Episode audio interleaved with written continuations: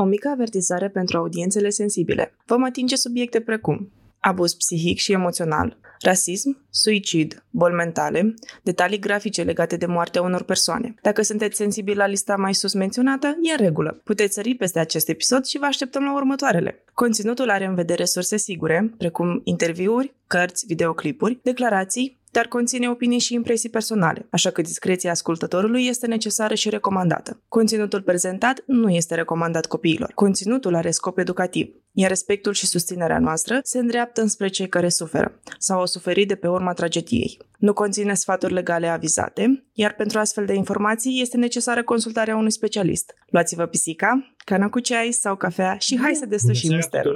Ce mai faci? Sunt foarte bine dispus săptămâna asta. How so? Trecerea timpului mă face să mă gândesc la lucrurile minunate care o să mi se întâmple. Wow! Gânduri cam pozitive pentru sesiune. Da. Nu suntem pe aceeași pagină. Întrezăresc luminița la capătul tunelului și încep să-mi fac speranțe că următoarea sesiune nu va veni. A, a devenit foarte întunecat, foarte repede. Nu m-am așteptat la asta. Da, va veni mereu următoarea sesiune și, din fericire, următoarea o să fie și ultima. Wow! Nu știu dacă din fericire sau din păcate, dar deocamdată tind să fiu pozitiv și să spun că din fericire. Te înțeleg, te înțeleg. Și pentru mine sesiunea este just a nerve wreck. Dar să nu ignorăm elefantul din cameră. Astăzi, după cum poate ați aflat, avem un invitat special și anume Delia, prietena noastră. Hello, hello! Mă bucur că sunt aici în sfârșit. După atâtea, hai și tu! Ok, asta s-a întâmplat, sunt aici. Și nu se putea la un caz mai, mai potrivit. Da, am văzut doar titlul, recunosc, am tras în ochi, n-am văzut mai mult, pentru că vreau să descoper tot ce nu spun eu titlul, nu-i așa? Oricum nu ne lăsa Cristina să, de fapt, să titlul aflăm. E, da. Titlul e, în, e titlul episodului. Stai așa. Cristina îi place să țină totul secret până în ultima clipă, ca noi să avem reacții foarte genuine, spune ea. Dar vom vedea. De fapt, vedeți de fiecare dată cu mine și eu cu ea. Dar mai nou sunt și eu, o să am o reacție tot genuine.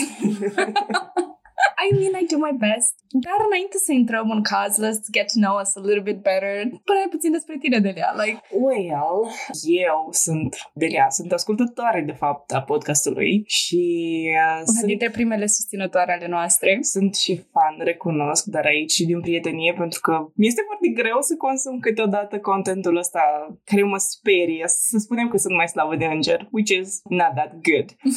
Dar uh, urmăresc podcastul așa, în timpul zilei, când e lumina afară, când sigur am și altceva de făcut ca să nu mă sperie atât de mult și episoadele alea mai scary, mai, le mai dau câte un mesaj și le spun pe scară de la unu la zece, cât de în siguranță să mă simt și atunci ori ascult mai târziu, ori îl consum imediat. Da, este și unul dintre motivele pentru care încercăm oarecum să diluăm în unele episoade duritatea subiectelor, pentru că categoric cazul cu Ted Bundy, cazul lui Jean-Benet Ramsey nu sunt foarte okay, comode.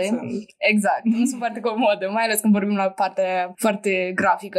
And it, it's definitely not comfy. Și apoi mai avem, uite, cazul de asta, care e cât de cât mai uh, it's okay. Okay, mai we're familiar with that yeah, type of bit, yeah. Așa, avem uh, cazul Tonya Harding, care tot așa nu este chiar it foarte grafic, yeah, like. Și nu știu, vreau, vreau puțin, mă recomand să diluiesc de asta. Probabil pentru unii dintre voi nu veți găsi satisfăcătoare unele episoade, but avem tot felul de ascultători and I want to cater to all of them. Vreau să mă pliez și apreciem. Cred că cu toți avem nevoie din câte, de câte o pauză de la veșnicele tăieri de gât și... Da, de ce? De ce? I was trying to keep it clean, Alex. Îmi pare rău. Tăieri de gât e primul lucru care mi-a venit în minte. Now let's talk about idols. Like, nu neapărat idoli în sensul în care we worship them, like that's totally not healthy, dar uh, despre persoanele pe care le apreciem atât de mult, uh, drumul căruia ne-ar plăcea să-l avem în viață, you know, fashion icons, uh, mm. după care ne inspirăm în alegeri vestimentare sau, you know, despre... All that jazz. Yeah, all that jazz. You, you know what I mean. I'll go first. You um, go first. Nu am un idol specific, adică îmi place să urmăresc cât mai mulți oameni și cât mai diversi din orice domeniu, pentru că, I mean, at the end of the day, we're still humans și nu suntem perfecti. No way! Și prefer să iau cei mai buni de la fiecare, adică chit că e fashion, muzică, actorie, scris, jurnaliști, orice, să part of them it's good, dar um, lasă așa un filtru acolo. Not everybody, but some part of somebody. Yeah, oh, says like the O G beehive girl. Yeah, I mean, yeah. E, nu-i sensibilitatea, dar e printre primele, o să zic așa, ca să nu, să nu intru în moment din ăla de fangirling. It's one of my favorites, yeah. Oh, o să intrăm, cel puțin din perspectiva mea, o să intrăm în foarte multe momente de fangirling în episodul ăsta. So you, you can... Poți I can totally go there. You can, you can go there. I'm gonna be there. Nu știu despre Alexa că o să ajung acolo, but like, just fangirl, girl. Eu o să fiu acolo uitându-mă. Acum că tot ochii s-au îndreptat spre mine, e momentul cât să vă spun eu despre idolii mei, uh, idolul mai precis, și anume persoana care m-a făcut în ultimul timp să îmi îmbunătățesc relațiile cu cei din jur și să fiu mai atent la nevoile celorlalți și la drepturile celorlalți, și anume Silviu, a k a. Chior cu inele. Acum toți începem să da. fangirl-uim. E ușor să, să atrag adepți cu fire, okay. Pentru că în ultimul timp mesele sunt mai plăcute. Da, și m-a făcut să evoluez foarte mult ca persoană și pe calea asta chiar îi mulțumesc. Nu cred că o să ne asculte în viitor apropiat, dar... Aș hiperventila dacă s-ar întâmpla asta. A- aș hiper- hiperventila în sensul în care if he would listen to this, sau dacă ar asculta asta, sau dacă ar vorbi despre asta, I'll feel such an immense pressure because that man has power. Like, it can end us in a fucking second. Dar nu va face. Please have mercy. But it's fine, I mean, we're still fans. Da, I mean, de un an încoace, din nou, Alex l-a descoperit pe fire de la mine and I was like... Insistam mereu să ne uităm. Hai, uite-te, hai, uite-te că it's fun, you're gonna, you're gonna love it. Și uite-te la mine, de ziua lui Fire, eu având uh, toxinfecție alimentară, uitându-mă toată ziua la ea. Da, literally, it's the only thing, e singurul lucru care l-a trecut prin, printr-o toxinfecție, like, oribilă. And, uh... take fire as a medicine. Yes! Dar și mă uitam la el uh, jucându-se Dead by Daylight. Printre primele dăți, când a streamuit gaming, I was like, this is your shit, like, enjoy. Da, and we're, we're huge fans of Fire. De când îl ascultăm, a ajutat foarte mult la awareness, în sensul în care au avut pe stream și pe videoclipuri uh, oameni din ăștia care știu despre ceea ce vorbesc, you know, Faraoana, genul de conținut care e frică să spun că nu există în România, dar we need more of, uh-huh. Pentru că avem nevoie de educația asta și simt că și oamenii sunt însetați de educația asta, în sensul în care vrem să știm mai multe despre asta. Dar trebuie să știm mai multe despre asta și yet avem atât de mult conținut care vine împotriva, eu știu, practic orice priciuiește Faraoana and, you know. Yep.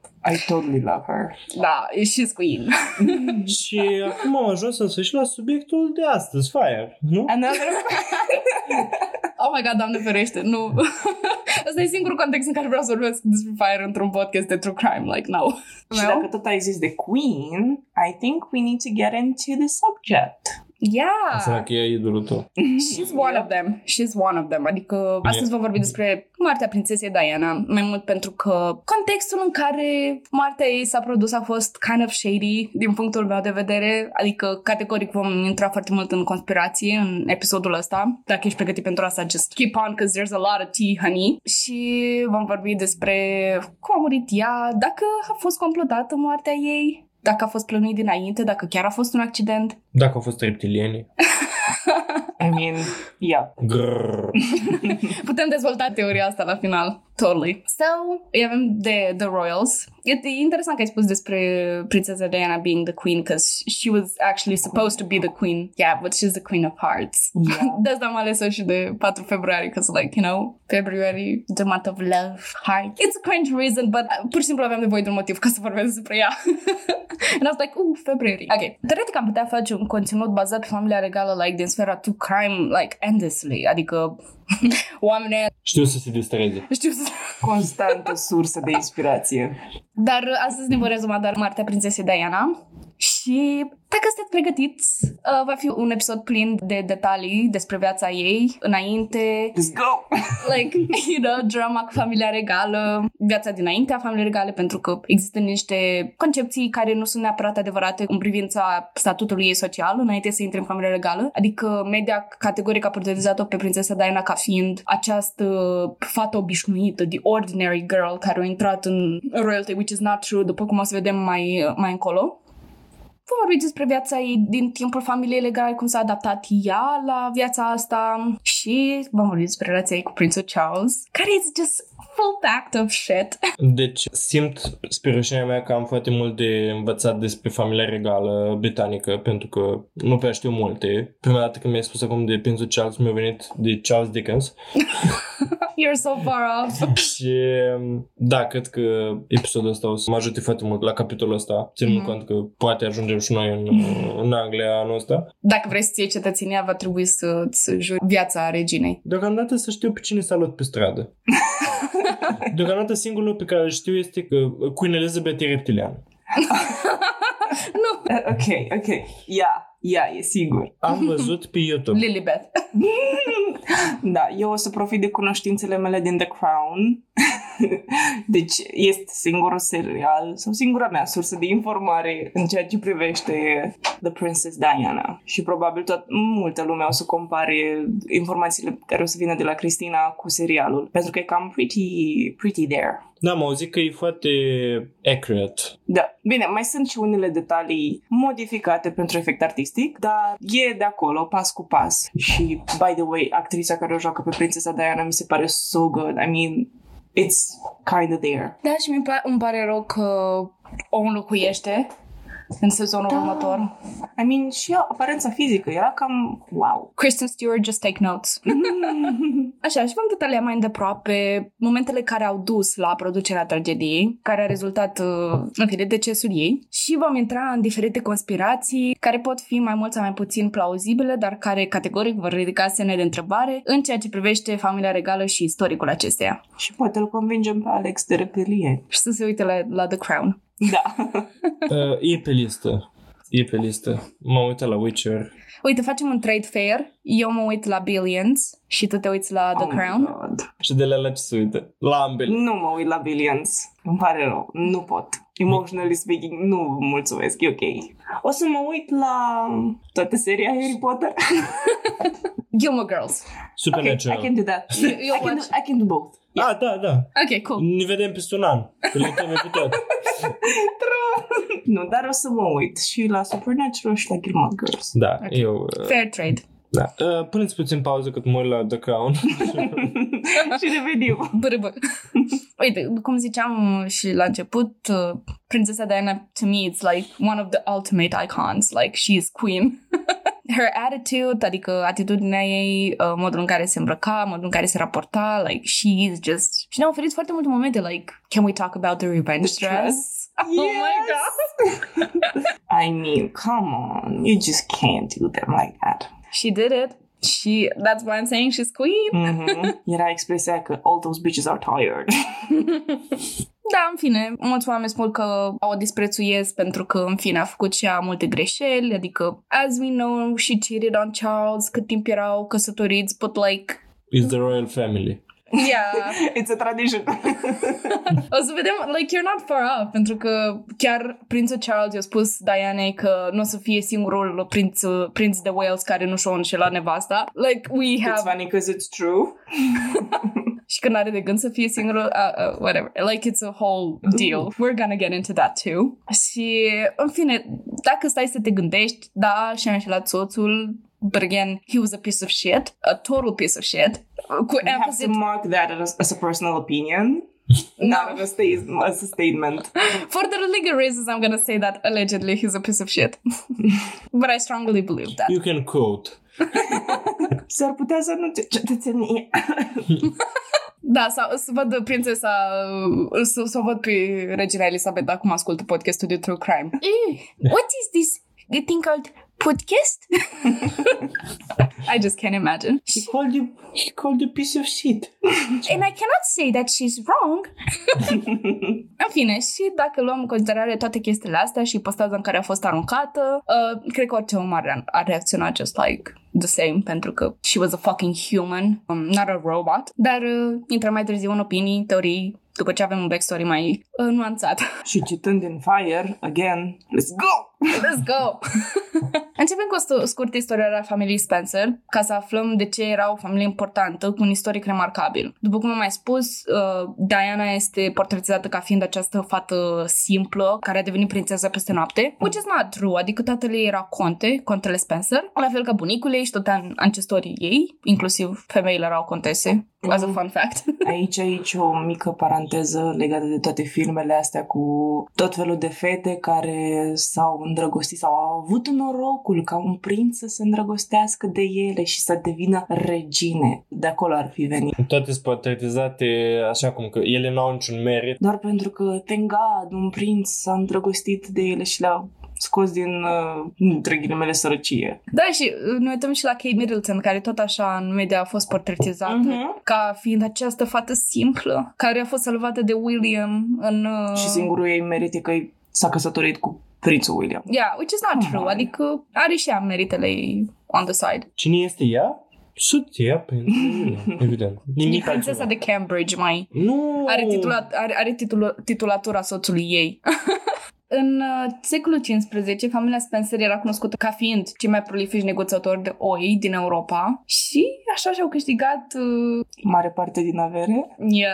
Casă la palate precum Kensington, Buckingham, Westminster, ocupând roluri administrative importante în cadrul instituțiilor enunțate. Au deținut de asemenea și foarte multă putere în administrarea Angliei, nu numai a familiei regale, pentru că, din nou, hai să facem separarea dintre familia regală ca instituție și familia regală ca persoane. În fine, nu neapărat private, dar persoane gen, cum vezi tu, familia aia, they're different thing. Al treilea conte Spencer a fost propus pentru primul ministru la vremea lui, like a long time ago, și erau rude de sânge cu Charles al doilea și diversi duci din istorie. It wasn't quite ordinary. Yeah, she, she was highly privileged. Episodul ăsta are la bază cartea Diana, uh, Her True Story uh, Through Her Own Words, care practic e o compilație între mai multe interviuri date de ea în secret, cât timp ea trăia, uh-huh, la Buckingham. Bunicul Dianei, care, în fine, avea foarte multă putere, era supranumit The Curator Earl, uh, contele curator, pentru că era super pasionat de piesele de mobilă și piesele de artă din, ca- din casa lui. Știa poveștile tuturor obiectelor din casa lui, like, he knew it all, adora, era super pasionat de chestiile astea. Și, în fine, a venit în vizită la el Churchill, casually, uh-huh, și a zis să-i dea un tur al casei și acesta, Churchill, la un moment dat și-a prins o, ți- o țigaretă în uh, biblioteca contelui uh, Spencer și contele Spencer a făcut un power move și i-a, i-a smuls uh, țigareta din gură și i-a stins-o și... A, deci nici atunci nu se fuma înăuntru, ok? Da, mi-a plăcut chestia asta că, like, aveau atâta putere și se respectau ei pe ei înșiși atât, uh-huh, de mult astfel încât să, like, cine ar îndrăzni să... Îi stingă țigara lui Churchill. Like... Am ajuns la Diana Frances Spencer, născută pe data de întâi iulie. Nu pot să cred. o mie nouă sute șaizeci și unu. Nu pot să cred. Deci știam tu ești reptilian. Oh, no. Nu trebuia să vă dați seama de asta. Deci, sunt, el în continuare sunt, este sub acoperire. Sunt vădit uh, încurcat, dar voi spune că să continuăm. Sunt foarte bucuros că Diana este născută în aceeași zi cu mine. treizeci okay. de ani mai devreme ca mine, dar și sunt foarte onorat. Da, uite, de ziua ta s-a născut prințesa Diana, de ziua mea a fost omorât Ted Bundy. Adică mama tot timpul spunea că sunt special. Și... Chiar atât de special. Și acum am aflat de ce. A fost cea mai mică din familia Spencer, avându-i ca părinți pe John și Frances Spencer. Familia ei avea o relație destul de apropiată cu familia regală. Chiar Regină Elisabeta era nașa fratelui Dianei. I mean, I think, cred că erau destul de apropiați. I don't know, just saying. Trăiau într-o casă mare, frumoasă, era o familie bine cotată. Sau Diana avea sânge nobil de la început. Desigur, după cum am mai spus, nu era atât de săracă și oprimată, cum spun basmele. Avea două surori mai mari, pe nume Sarah și Jane, și un frate mai mic, pe nume Charles, care a murit când era mic. Părinții ei au divorțat când aceasta era mică, ceea ce a făcut-o să sufere foarte mult. Mama ei nu era neapărat prezentă. A intrat până la urmă în custodia tatălui ei, crescând în casa mare pe care acesta o deținea. Diana își descria co- copilăria ca fiind una destul de nefericită, instabilă, la școală nu se descurca foarte bine. Cu toate astea era o fire creativă, nu era neapărat book smart, dar era inteligentă în sensul, like, există mai multe tipuri de inteligență. Uh-huh. Adică inteligența aia, gen, știi, toate, gen, memorez, ai o memorie incredibilă, you know, all that. Și pur și simplu are o inteligență născută, care pur și simplu cu care te ajută să te descurci, like, în viață. Se adapta foarte ușor, adică she had the brains. She wasn't book smart, she was, like, avea inteligența asta emoțională. Era o persoană creativă, empatică și activă, foarte sportivă, care i-a oferit un avantaj cât timp era la școală. Nu știu dacă ați văzut filmulețul cu prințesa Diana alergând la o competiție. Era o competiție cu mamele de la școala respectivă și era o cursă, efectiv, de, de alergat. Mm-hmm. She was really, really working there.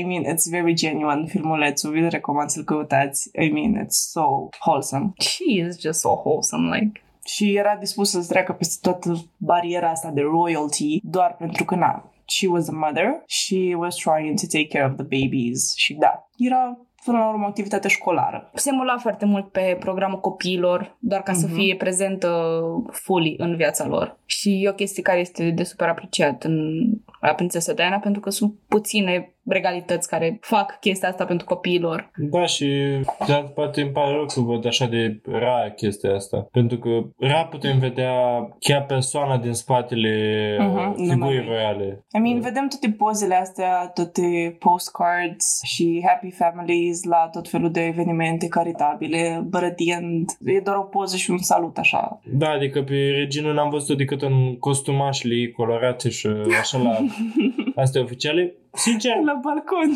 Ar de curiozitate să văd cum citești ea pe fotoliu seara înainte sau în general. Nu la nivel dubios, dar pur și simplu îți crezi de fața nevăzută a realității în general și a persoanelor, nu neapărat a realității, ci a persoanelor arhicunoscute din, din lume, președinți, șef de stat. Și... Adică, în fine, Reginei Elisabeta îi place foarte mult să călărească și există imagini cu ea călărind și, I guess... Sunt unele imagini care încearcă să portretizeze faptul că sunt persoane normale, dar majoritatea sunt pur și simplu puse în scenariu. Sunt persoane normale, dar care, la care în continuare te uiți de jos. Da, exact. That's the feeling, că ei suntem normali, suntem ca voi, dar tot ne uităm în jos la voi. That's not. Da, și asta, okay. Poze, poze cu ele călărind, cumva, fiind un yeah, conducător apei.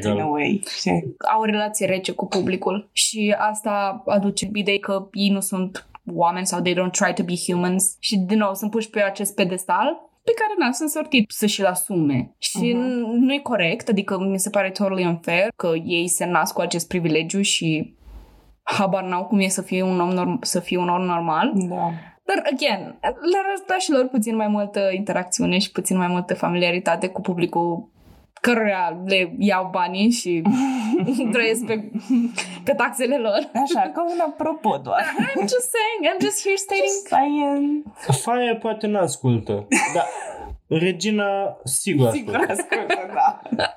Faia n-are timp. I mean... let, let me speak in English. Go outside, play. Când Diana avea șaisprezece ani, s-a întâlnit pentru prima oară cu Charles, în calitate de iubit al surorii ei, Sarah. Această imagine o puteți găsi și în serial.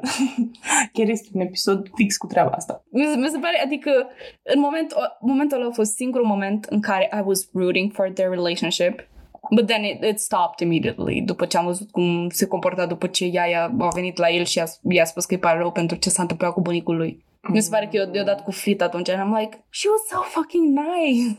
Why you gotta be a shit? În fine, în acel moment el avea douăzeci și nouă de ani. În următorul an, când Diana avea șaptesprezece ani, după studiile de bază, s-a mutat la Londra într-un apartament cu alte șapte prietene de ale ei. În timpul acesta, Diana se angaja pe unde putea. Nu avea o carieră anume în gând pe care voia să o apuce și experimenta viața pe cont propriu. Nu s-a considerat niciodată deasupra tuturor sau că nu e demnă de ceva și cumva a încercat să împingă în spate toate privilegiile cu care s-a născut. A lucrat ca de dacă, a curățat, a curățat case, a femeie de serviciu, I guess. Probabil de aici uh, s-a născut mitul da, exact. Fetei simple.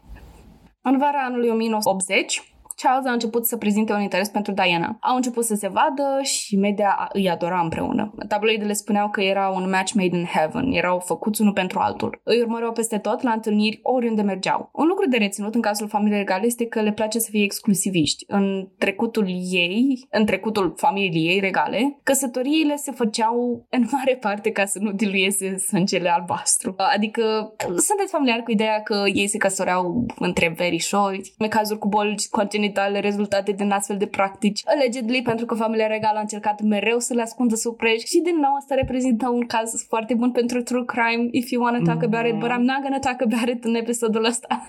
Și după cum ziceam, căsătorile se făcea de asemenea și strategic, între urmași la tron, uneori problemele diplomatice erau să rezolvate prin astfel de căsnicii, cum se pare că a fost căsnicia Reginei Elisabeta, din câte îmi amintesc, tot așa a fost o idee diplomatică la mijloc. I'm not gonna get into that, nu sunt expert în istorie, I just know some facts about it. Și erau de asemenea, căsnicile astea erau utilizate ca să evite războaie. Fight war with love. Da. Make love, make not war.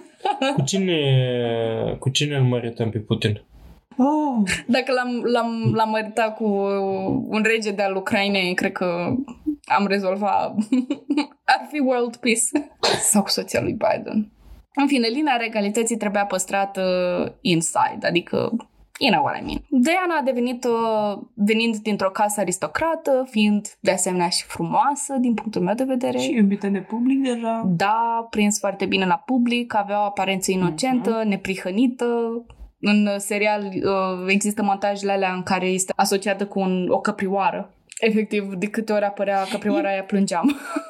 E fix genul de personalitate greu de ajuns, de la care toată lumea vrea, to- toți vrem să fim așa. Mm-hmm. Îi pare pasul ăla imposibil, like the, the industry of beauty. Îți arată cel mai perfect lucru și trebuie să te chinui să ajungi așa și tu trebuie să admiri toată familia regală pentru că sunt minunați, sunt perfecți. Și categoric Diana avea un potențial enorm de mare de viitoare regină. Cred că cu toții putem să fim de acord cu asta. Adică eu cel puțin aș fi văzut o regină, sincer. Adică avea alura aia potrivită ca persoană oficială. Ca să, te poți să, ca să poți să te căsătorești în familia regală, iubirea nu este suficientă. Trebuie să arăți bine, trebuie să te placă publicul, trebuie să îți placă publicul la rândul tău. Uh-huh. Pentru că o să ai mereu parte de el oriunde merge. Și Diana Spencer avea toate astea. Era approved for the job. Și era chiar foarte insistentă familia regală în a o captura în mrejele no. regalității. Ana o păstra sub aripa lor protectivă, da? Nu capturăm pe nimeni, nu ținem pe nimeni cu forța. Da. Nu... Asta mi-aduce aminte de, de mitologia greacă și de Zeus, mm-hmm. care venea din când în când, cobora de pe munte și mai trăgea niște fete și le făcea zeițe și pe ele. Și apăreau tot felul da. de semizei. Da, imediat. Deci mi se pare foarte... Da, îmi place foarte mult comparația ta cu mitologia greacă pentru că let's just say, știu foarte... Hai să spunem că știu foarte multe despre familia regală, dar nu neapărat pentru că am o admirație față de ei, ci pentru că pur și simplu mi se pare că au această forță mitologică în jurul lor.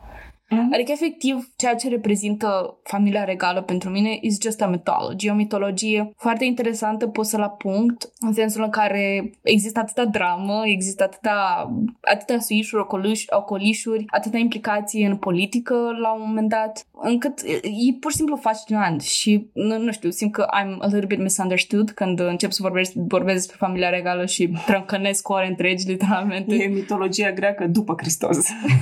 Exact! Exact, pentru că, uite, Crăciunul ăsta am, am din nou la o masă cu familia am abordat ideea cum este tratată Kate Middleton și cum este tratată Meghan Markle de tabloide și am încercat cumva, maică mea nu o suportă pe, pe Meghan Markle, nu înțeleg de ce, și am încercat cumva să aduc niște facts în față și asta și la un moment dat m-a oprit cineva și era ceva gen și m-a întrebat, dar de ce-ți pasă atât de mult? De ce, uh-huh. de ce ești atât de pasionată de familia? Like, they're just humans. And I'm like, yeah, they're just humans. Dar ceea ce reprezintă în societate e practic o mitologie, care, hai să fim serioși, e destul de fascinant și e o radiogra- radiografie la un moment dat a societății în care ne aflăm.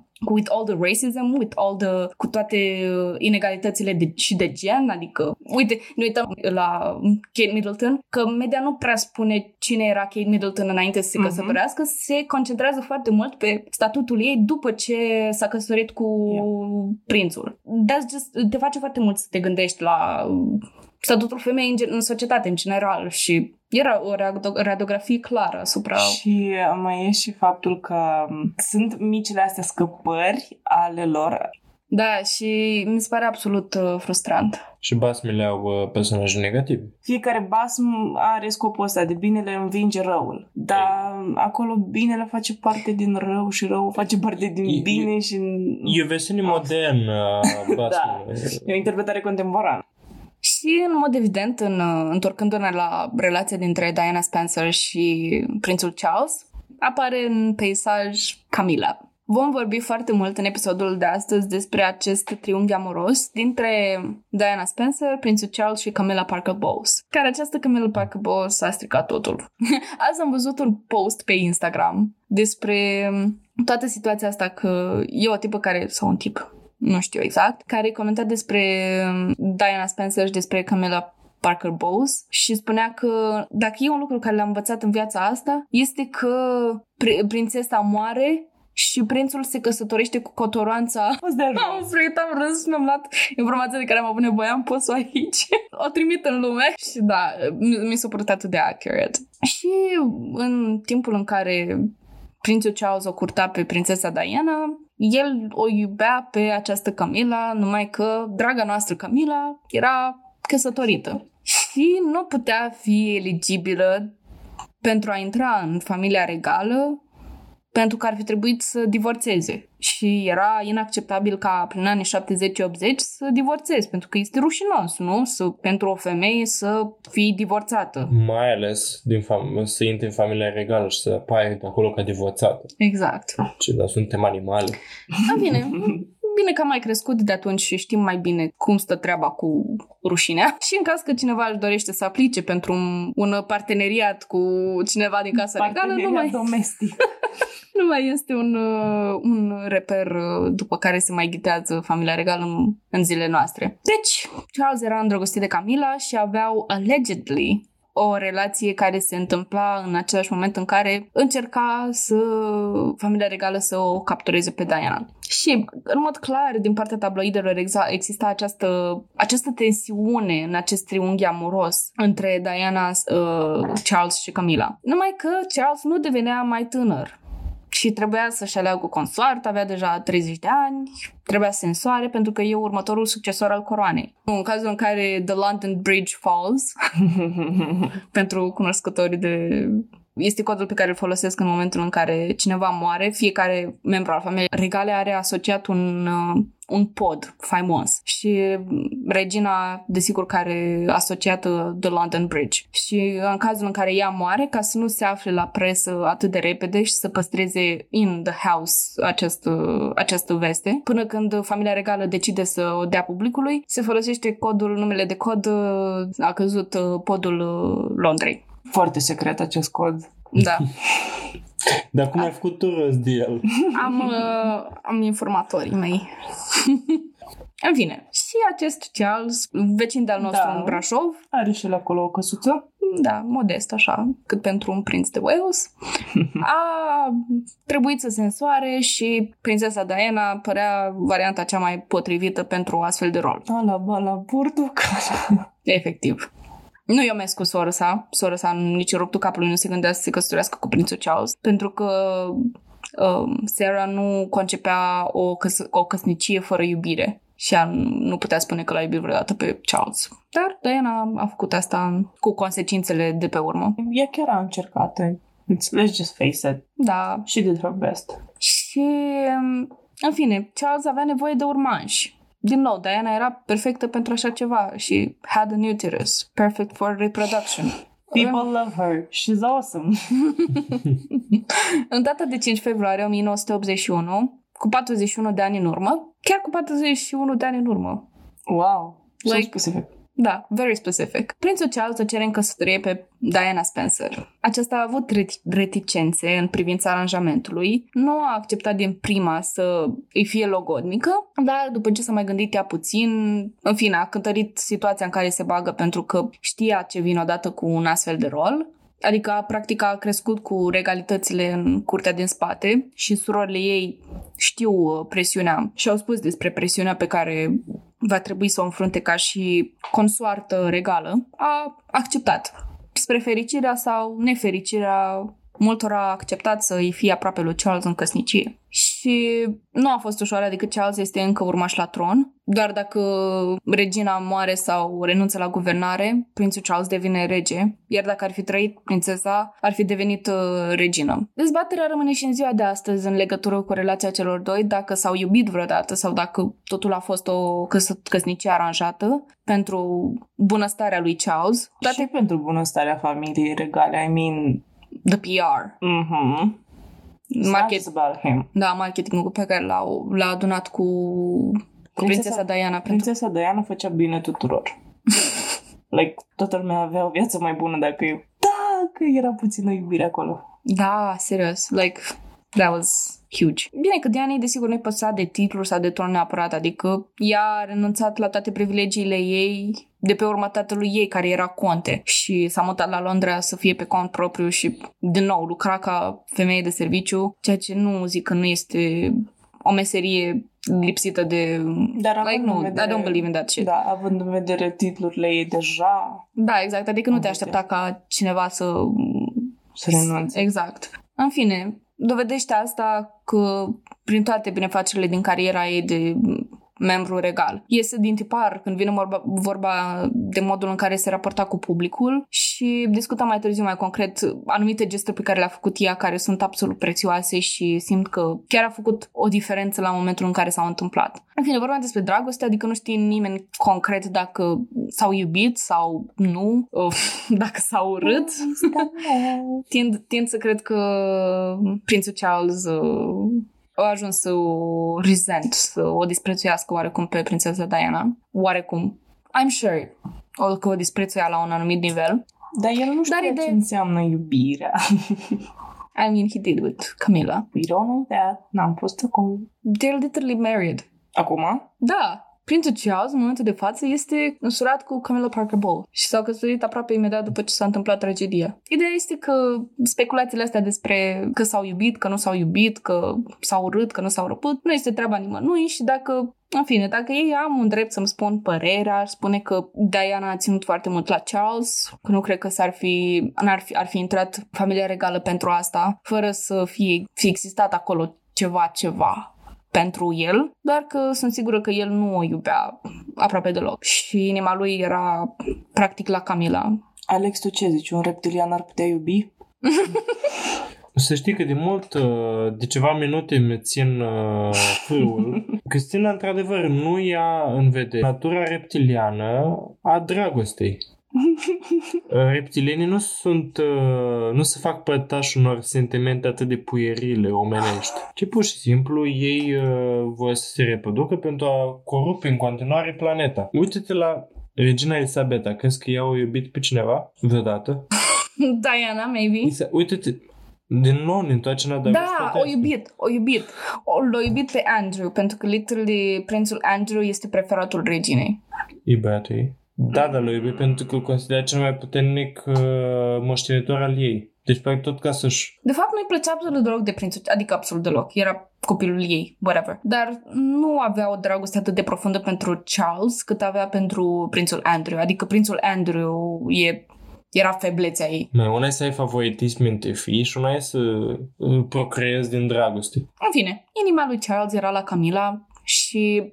faptul că nu a reușit să-și fructifice relația cu Diana a ajuns să o distrugă pe soția lui și Charles era clar pe lângă căsnicie. Cei doi și-au anunțat căsnicia, Diana părea chiar hopeful și încântată de vestea căsătoriei lor. Avem imaginea celor doi în care Diana avea un costum albastru și interviul pe care l-au dat în anunțul logodnei lor este unul foarte popular, implicit pentru întrebarea îndrăzneață pe care a avut-o în report. Am menționat ceva genul și vă iubiți foarte mult sau along those lines, I'm not quoting, dar o să citez următoarele răspunsuri. Uh, Diana a avut un răspuns pozitiv, chiar au răspuns aproape imediat că da, există iubire, pe când Charles a dat următorul răspuns. Yeah, sure, whatever love is.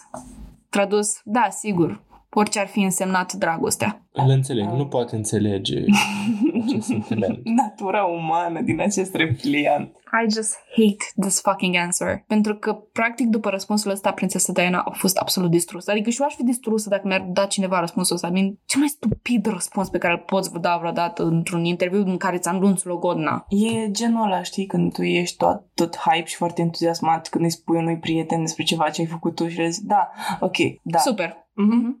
Okay. Deci, Little putea să nu spun nimic și doar să zâmbească. Și să uite la ea. Da. Pur și simplu atât. Exact. Nu trebuia să mintă. Pur și simplu. Trebuia să uite la ea și să zâmbească. Sau să nu zâmbească. Pur și simplu să nu fac nimic. Da, dar în matrița lui de reptilian nu era încă softul ăsta, știi? Opțiunea asta nu... Uh, și așa și-a primit uh, prințul Charles the big, biggest asshole award. Mm. Din partea mea pentru el. Like, un lucru foarte că... meritat. Ce da, v-am spune că o să mai primească premii din astea. Yes. Am, am, mai am multe de unde a venit asta. Prințul Charles i-a mai spus Dianei înainte despre... Uh, i-a mai dat răspunsul ăsta că yeah, sure, whatever love is. Dar tot să spui asta nu trebuie, mi se pare un răspuns absolut urât. Mai ales în contextul în care și-a nu ți-l logodna. patruzeci și unu de ani, la fel de tare doare. Exact. Și mulți au criticat, spunând că voia să dea impresia că e îndrăgostit de, de Diana, dar ca să nu o facă pe Camilla să sufere și că doar o folosea pe Diana ca sidechick pentru imagine și aparențe. El, el era tipul individului cool. That she's uh, been brave enough to take me on. And I suppose in love. Whatever in love means. Well, it obviously means interpretation. Obviously means to. Ce părere ai, Alex, despre clipul video? He's a dick. Simplu. Curat. Da. La obiect. I know he is. Adică chestia asta a fost prima interacțiune a lui Alex cu orice interviu regal, din câte știu eu, nu? Da, deci știu dacă există un cult al britanicului pentru familia regală. De fapt, nu ar, neapărat al britanicului. Britanicul nu pe le pasă, din câte am văzut, ci pur și simplu restul lumii are impresia că familia regală e foarte importantă pentru britanici. Da. E... Am vorbit cu persoane care stau acolo, care locuiesc și care au contact foarte des cu noțiunea asta de familie regală și spune că e, nimeni nu-i bagă în seamă, îți dau modernități. True. I mean, mereu îmi plăceau să, să mă duc să iau the news, ziarele și să văd cele mai stupide headline-uri cu familia regală. Uuu, uh, prințesa Kate Middleton, prințesa de Cambridge, are un ochi foarte atent pentru... Ole Fabergé. Ole Fabergé.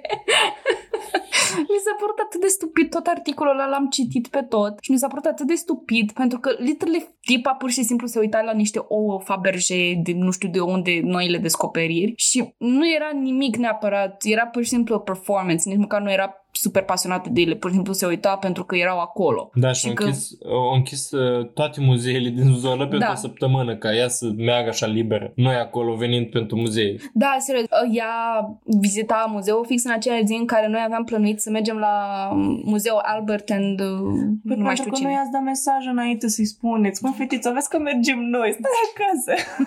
Nu se ajunge palat? Hai, serios, acum vrei muzeu? Zis să-l aduc acasă. Da. Bravo. În fine, vorbim de Diana și despre clipul pe care l-am audiat cu prințul Charles și cu ea la anunțul logodnei lor. Aceasta a fost oripilată de cuvintele lui Charles, adică pur și simplu i-am văzut cum i-a pierut, pierit zâmbetul după ce el a spus whatever love means. Uh, Observ că are oarecum o voce așa ca lui Snape. Așa ca Weasley. Foarte bună observație. Nu mi-am dat seama până acum. Mulțumim, Alex, pentru contribuirile tale. În fine, darul dar Dianei nu i-a venit să creadă că a debitat așa ceva. După anunțul căsătoriei, cronologic urmează nunta regală. Cea mai mare nuntă de foarte mulți ani, de când nu a mai fost o nuntă regală. Practic era un eveniment foarte mare în mondial. Toți ochii erau pe Diana și cu o noapte înainte să iasă publicului veștile că s-au logodit, bodyguardul ei, un polițist care avea grijă de securi- securitatea ei, i-a spus că bucură-te că aceasta va fi ultima seară când vei fi liberă. Și Diana practic a fost sfâșiat la auzul acestor cuvinte. Și ești în anii optzeci, cam în perioada asta s-a întâmplat toată treaba cu Diana. Erai un, într-una dintre cele două tabere. Ori o iubeai pe Diana, ori o urai. There was no in between. A fost practic prima femeie care să aibă un job obișnuit înainte să intre în familia regală și nici măcar asta nu era că nu a, a avut înainte de familia regală un job demn de ea, ci făcea lucrurile într-un mod diferit față de modul în care s-au întâmplat lucrurile înaintea ei. Nu simțea presiunea asta a titlului de viitoare prințesă și nu se comporta asemenea titlului. Da, cred că își cunoștea foarte bine statutul, dar nu se comporta vorba ta ca, ca și cum... Asta trebuie să fie echivalentul unui Dumnezeu. În fine, douăzeci și nouă iulie o mie nouă sute optzeci și unu, ziua anunților. Nu a mai fost de mult o nuntă regală, deci toată lumea era extaziată de acest eveniment. Avea să fie prima nuntă care va fi televizată, mai ales la o calitate mai înaltă. Oamenii din toată lumea și-au setat alarme ca să se trezească și să participe la nunta mult așteptată. Ceremonia a fost, a fost vizionată de peste șapte sute cincizeci de milioane de oameni, worldwide, din întreaga lume. Cât și... un stream de lui Fire, nu? Păcat că nu era televiziune acolo la noi în România, că s-a fi uitat și la noi. Și înainte de asta, cel mai vizionat eveniment a fost aterizarea pe lună. Dar nu s-a ridicat pe măsura ratingului nunții regale dintre Diana și prințul Charles, Philip Arthur George. Cum e să, să fii o persoană atât de importantă da, da. și să ai patru prenume? Și Cristi Vasile, Ion, Adrian. Bill, Bob, da. Constantin, Londra. Da. Prințesa Diana voia ca totul să fie după mofturile ei, aș putea spune. Ca orice mireasă. În jurăminte a cerut să fie eliminat cuvântul obey, a te supune, a se supune. Asta e prima mișcare de regină. Feminist confirmed? Eu. A încercat să baneze acest cuvânt sub orice formă. A reușit să facă asta, ceea ce a fost un mare lucru care s-a întâmplat, mai ales la vremea aceea, într-un mediu atât de conservator. Și cam astea au fost indiciile care au indicat faptul că nu avea să fie o prințesă ca toate celelalte, ci una care face... care are modurile ei de a juca jocul regal. Și în stilul ăsta intrăm în titulatura Diana Spencer, care nu o mai cheamă Diana Spencer, ci modul în care ne vom adresa ei va fi Diana Spencer, Princess of Wales, prințesa de Wales. Trebuie să respirăm de două ori. Și avea a treia cea mai mare putere din familia legală la momentul în care ea era căsătorită cu prințul Charles. Mă scuzați. Like, yes, she had tons of power. Toată această putere apasă peste umerii unei copil, unei femei. Nu știu cum să-i pun, pentru că practic e un copil la douăzeci de ani. I mean, da, eu la douăzeci de ani eram un copil. Nu pot să spun că... And that's not far. Nu-i prea departe. Da, I mean, da.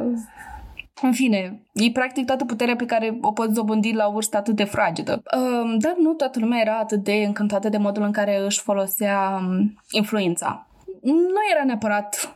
rău modul în care își folosea toată această putere, dar era, dar era conformist. Da, era pur și simplu diferit. În scurt timp a devenit starul casei regale. După cum am spus și la început, publicul pur și simplu o adora. Nimănui nu-i păsa de Charles, fapt care i-a rănit foarte grav ego-ul, pentru că, după cum îl cunoaștem, pentru cine îl cunoaște și în fine, a urmărit ceva conținut despre familia regală. Charles are un ego cât casa de mare. Cât, cât casa regală. Buckingham. Da, cât casa regală de mare. Adică mi se pare cel mai vanitos om. După caracteristicile lui Taică-sul, de altfel. May I say so? Și, categoric, una dintre motivele pentru care era mai atras de Camilla decât de Diana e că Camilla efectiv îi sufla în borș după bunul plac, adică... Și ea era genul de persoană care ar fi respectat acel obei. Da, exact. Ea e genul de persoană care she would have obeyed. Mm-hmm. Și Diana, pur și simplu, nu, nu era genul de persoană care să sugarcoat anything. Adică era dintr-o bucată, îl iubea foarte mult, arăta că îl iubește, dar el își dorea să îl worship. Mm-hmm. Să facă să amale. Sau așa. În esență, da. S-ar traduce în română că da. Da. Dar toată lumea dorea să o cunoască pe Diana. Îi strigau numele, se fereau, se fereau de Charles. De numeroase videoclipuri în care lumea efectiv mm-hmm. se ferește de Charles numai ca să prindă o, o privire de a prințesei Diana. Adică sunt atâtea scene în serial în care toți fotografii exact. Spun să te puțin, că yeah, nu just... cu tine vrem. Nu, nu. Scoot over. Da. Who are you again? Cine ești tu? Ținește lumina aia. În fine, își dorea ca el să aibă toată puterea și să, în fine, să fie el în centrul atenției și nu ea, cum era de fapt. În fine, Diana a fost uh, supranumită în curând prințesa oamenilor pentru că pur și simplu părea una de-a lor și nu această figură de neatins. Și acum că s-au căsătorit, a venit presiunea pe umeri ei și rândul primului copil să apară pe lume. Normal, că asta e prima întrebare. Felicitări, Casa de Piatră, dar copilul când? Exact. Ne întoarcem din nou la prințesa Diana, care l-a adus pe lume pe prințul William în anul nouăsprezece optzeci și doi și pe prințul Harry în anul nouăsprezece optzeci și patru. Diana era o mamă excepțională pentru copiii ei. Sincer, una dintre cele mai prezente mame, comparativ cu celelalte mame regale. If that makes sense. Adică era mereu prezent în viețile lor, îi ducea la școală, le aducea de la școală, a fost prima femeie din familia regală care a ales numele. Prima, nu cred că a fost atât prima cât printre singurele femei din familia regală care și-au ales numele copiilor lor și își făcea programul de muncă după programul copiilor, adică când trebuia să ia de la școală sau să se ducă în parc cu ei. Ședința cu părinții era prioritară. Efectiv, da.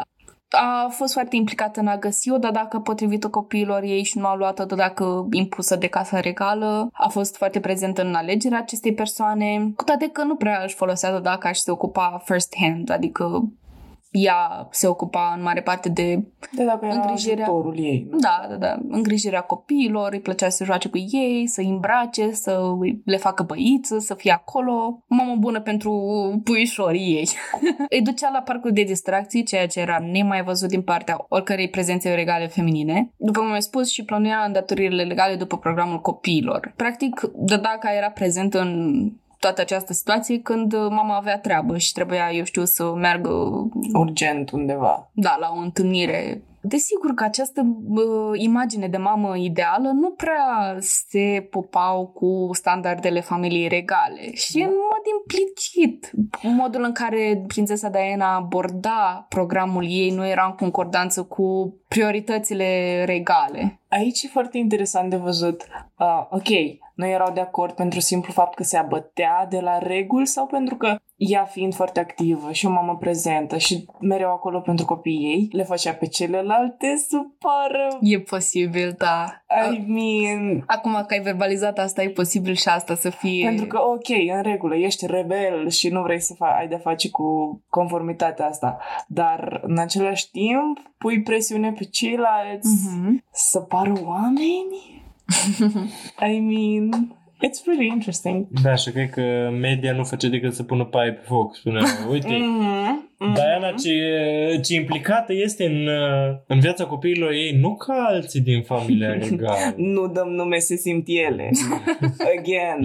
Oricum, pentru instituția regală era foarte greu de, de manageriat o astfel de persoană. Ei își doreau să fie mai conservatoare cu personalitatea ei, să nu fie atât de all over the place, atât de relatable, atât de... Să nu poți neapărat să te identifici cu o personalitate regală, să nu fii atât de prezentă în ochii publicului astfel încât să crezi că poți ajunge la nivelul ăla. Uh-huh. Și își doreau ca Diana să creeze această personalitate în jurul ei de regalitate, de suspusă în societate, care în mod evident nu era pe caracterul ei. Și se vedea. O mare parte din ce a făcut ca oficial regal a fost să se implice în mod activ în acte de caritate, care, de fapt, toți oamenii regali fac asta, pentru că, literally, ăsta e singurul lor job pe care l-au de făcut, să măcar să facă ceva bine, dacă... Show mercy.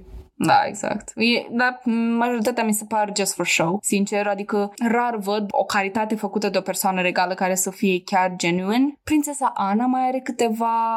și ea, a huge icon în uh, ideea că are niște pasiuni bine determinate, știe ce vrea, are o nișă foarte bine determinată pe care muncește să schimbe ceva pe chestia asta. Prințesa Diana, din nou, era foarte activ în astfel de evenimente caritabile și unul dintre cele mai impresionante lucruri pe care le-a făcut a fost în criza cu boli de, cu transmitere sexuală, în uh, The AIDS Epidemic, care era în floare în momentul acela și era acea stigmă în jurul virusului uh, H I V. Și m- a, cum se transmite, nu dă mâna, nu ne îmbrățișăm. Exact, aoleu. Exact. Și a fost una din, dintre persoane care să... își dea din timpul ei să asculte persoanele care au trec prin această boală, să dea mâna cu ei, să facă poză în proximitatea lor, să-i... și uh, a reușit, de asta zic că a făcut niște gesturi, asta este unul dintre gesturile cele mai frumoase pe care le-a făcut, e că, și care niciun alt, altă regalitate nu cred că l-ar fi făcut și a fost foarte scrutinizată de către familia regală pentru chestia asta, până și-au dat seama că a fost o chestie actually P R good, când a îmbrățișat o persoană cu uh, AIDS. Dar cum să fac așa ceva? Și a stat, a s-a așezat pe patul unei persoane bolnave care era într-un stadiu destul de avansat al bolii și pur și simplu ea în momentul ăla, am citit în carte, că ea în momentul ăla pur și simplu știa că nu trebuia să facă asta și a zis, come on Diana, do it! Și s-a încurajat pe sine să facă gestul ăsta pentru că așa simțea ea și l-a făcut și a fost un lucru bun pe care și de l-a dus la capăt. Yes. Again. Și de narăpei. Și într-adevăr își dedica, timpului, își dedica timpul celor bolnavi, muribuni, săraci, era acolo pentru aceste cauze și chiar își dădea din timpul ei să asculte de ce au ele nevoie ca să le facă viața mai bună. Adică we know it's bullshit, pentru că nu poți să ai atâta putere astfel încât să oprești toate bolile și toate, toată sărăcia din lume, pot. Faptul că îți dai silința mereu contează. Mm-hmm. Da, și când întrebi ce ar ajuta persoanele acelea, contează și asta foarte mult. De asemenea, era pasionată de sănătate mentală și vom vedea mai târziu struggle-ul ei cu sănătatea mentală, pentru că a avut probleme dia- diagnosticată cu probleme din spectrul sănătății mentale. Interacționa și avea o relație foarte bună cu publicul, despite ceea ce se întâmpla behind the scenes, și mulți oameni o iubea și numărul adepților ei creștea din ce în ce mai mult, dar cu cât popularitatea ei creștea și corona avea din ce în ce mai multe probleme cu statutul ei în societate. Pentru că din ce în ce mai multe crăpături apar și masca nu mai e atât de ușor de ținut. Media nu putea fi toată bună pe care o primea prințesa Diana.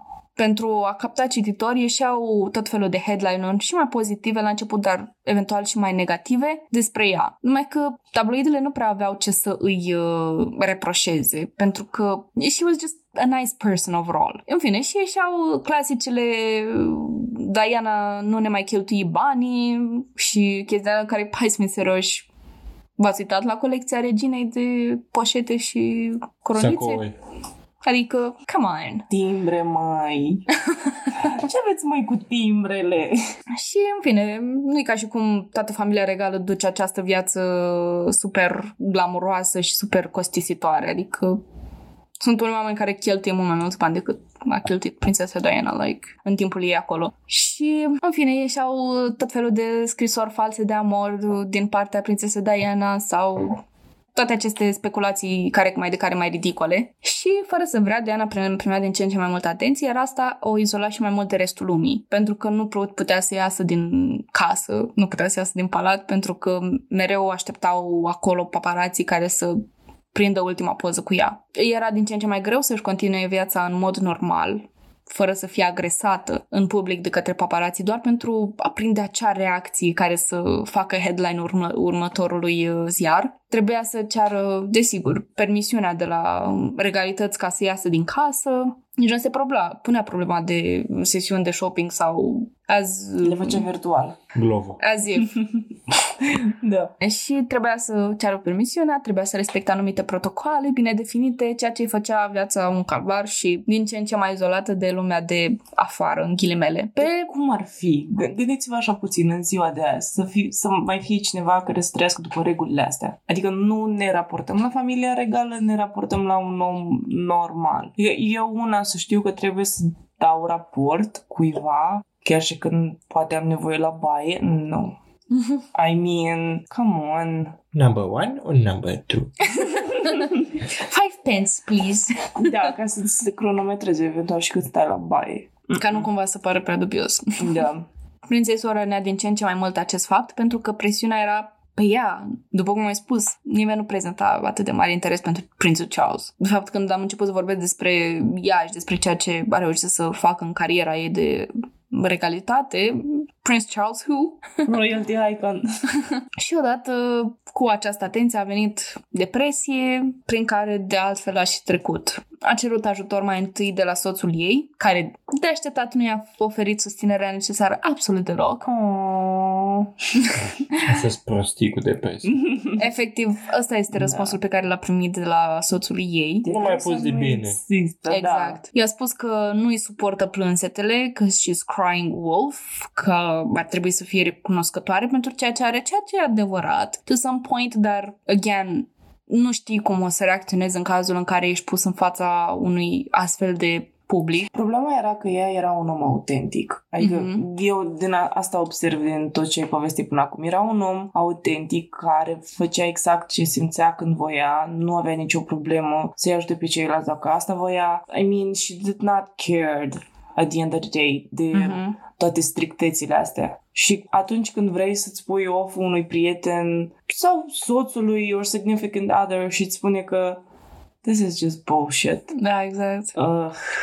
A avut un astfel de episod în care efectiv mai era însărcinată cu prințul William și, în fine, harassmentul din partea mediei, a paparaților și a oamenilor care o urmăreau peste tot a devenit din ce în ce mai rău și she was crying, plâng, a început să plângă, să îi ceară ajutor de la soțul ei și... Acesta i-a spus din nou că she's crying wolf, că nu-i suportă plânsetele, că e prea melodramatică și a spus că călăritul este mai important decât problemele ei. Și în momentul a realizat că nimeni altcineva nu era interesat să o ajute, din nou avea un episod depresiv destul de grav și pentru atenție s-a aruncat pe scări în jos în timp ce era însărcinată cu William. Adică a făcut-o și ea recunoaște în carte că a, făcut, a fost un gest de disperare pentru că voia să fie auzită și văzută și băgată în seamă pentru că she needed help. Și era ideea aia că dacă te doare ceva fizic contează, dar altfel de durere nu. Da. Regina a văzut uh, căsătura, a văzut că ea a căzut pe scări, desigur că era foarte îngrijorată pentru Diana, dar și pentru copii, la mine. The Future King, literalmente. Uh-huh. Și când a venit Charles de la călărit și a auzit de toate astea, nici măcar n-a băgat-o în seamă. Și pe stomac avea vânătăi și era clar lovită și rănită și... Adică nici măcar în momentul în care copilul tău este în pericol, nu ai de gând să ai nicio reacție. Da. Sau nu îți ridică niște red flags, I mean. S-o face cu camol. Nici măcar atâta. Imaginează-ți. Vom intra în, în curând în uh, câteva detalii mai grafice de self-harm, așa că dacă sunteți sensibili la chestia asta, you can skip a, a few seconds from here. Uh-oh. Uh. Nu pot să dau skip. You can exit the room.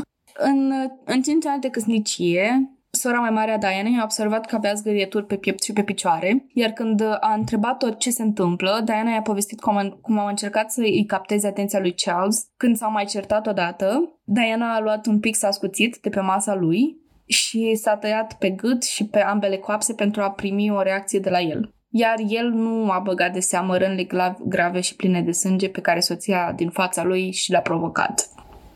He was cold-hearted. În momentul de față, imaginea familiei regale se strica puțin și asta afectează mai multe aspecte când vine vorba despre credibilitatea și autoritatea pe care vrea familia regală să o impună. Gândește-te că ei trebuie să arate perfect în ochii publicului, să aibă o imagine squeaky clean. Mă gândesc la rănile alea pe care și le-a provocat pe gât.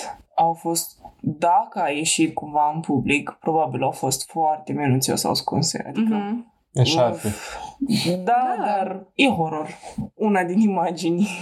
Da, adică chestiile astea din nou au ieșit odată cu cartea asta care a fost, care au fost nici, făcute pe urma declarațiilor ei, Diana în persoană, și există și pe, și pe Netflix, că este încă valabil, uh, acest interviu cu Diana Through Her Own Words, e documentar practic, uh-huh. și chiar o auzi pe ea vorbind despre viața ei și explică absolut tot ce vă explic și eu aici.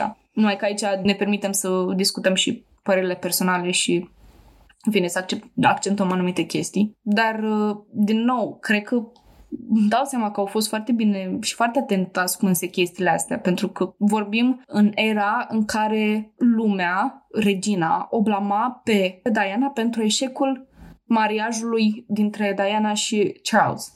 Când în momentul în care Charles nu depunea niciun efort în această relație, ba dimpotrivă își întreținea relația cu Camilla Parker Bowles. În continuare, ca și cum nu ar fi căsătorit. Exact. Și n-am nicio problemă cu asta, but at least pretend.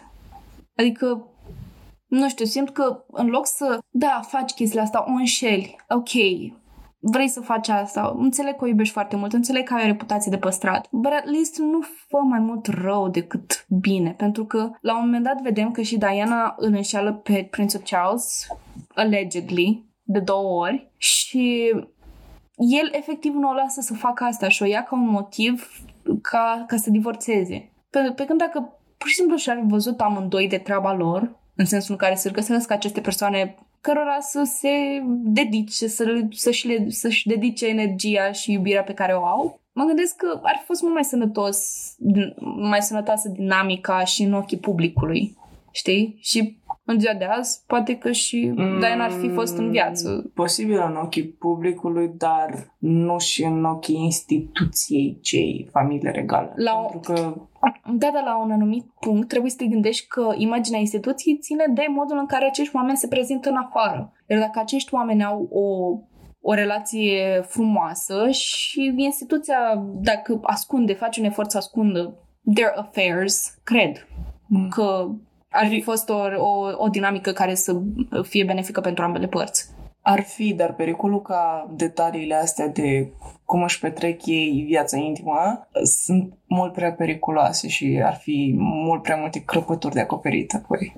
Cred că au reușit să acopere mai multe chestii de-a lungul timpului și mai grave decât niște, true, true. niște relații dintre niște persoane. Dar at the end tot strică la schema de P R, știi? Da, true. Adică au acoperit cum și-o, și-o luat bătaie soldații reginei de la o ceată de emu în Australia. Oh, da. I did not know about that. N-am știut de asta. Vezi? Wow. un, un alt episod de True Crime despre deci, familia regală. Deci soldații coroanei au pierdut un război cu niște păsări. Și litele chiar s-au bătut. A fost o bătălie din Australia. S-au bătut cu păsările, numai cu păsările. Și au pierdut. Păsările aveau avantajul teritoriului. Ele știau deja teritoriul. Familia regală trebuia să arate perfect în ochii publicului, să aibă această imagine squeaky clean, să nu fie ceva greșit, să nu fie nimic în neregulă. Și desigur că nu le conveneau că Diana vorbea adesea despre problemele ei mentale, despre starea ei mai puțin perfectă. Și aici vorbim mult despre bulimia pe care Diana o suferea, care a fost declanșată de însuși minunatul prințul Charles, când a luat detalii cu puțin timp după ce s-au căsătorit și a spus că hmm, you're getting a little chubby there, are you? Adică, practic, ea a pierdut foarte mult, a pierdut foarte, uh, foarte mult în greutate înainte de nuntă, pentru că, literally, rochia ei era prea largă pentru dimensiunile la care au fost făcută și a trebuit ca oamenii să coase direct pe ea rochia de nuntă, în, înaintea, înaintea nunții, fix în dimineața nunții. Rochia nu era gata, pentru că ea slă- slăbise enorm de mult. Și să iei și să-i spui că te-ai cam îngreșat acolo, no? I mean, that's just an asshole, like... Cred că, cred că suntem de acord că he's, he's an ass. It's just another prize. Face colecție.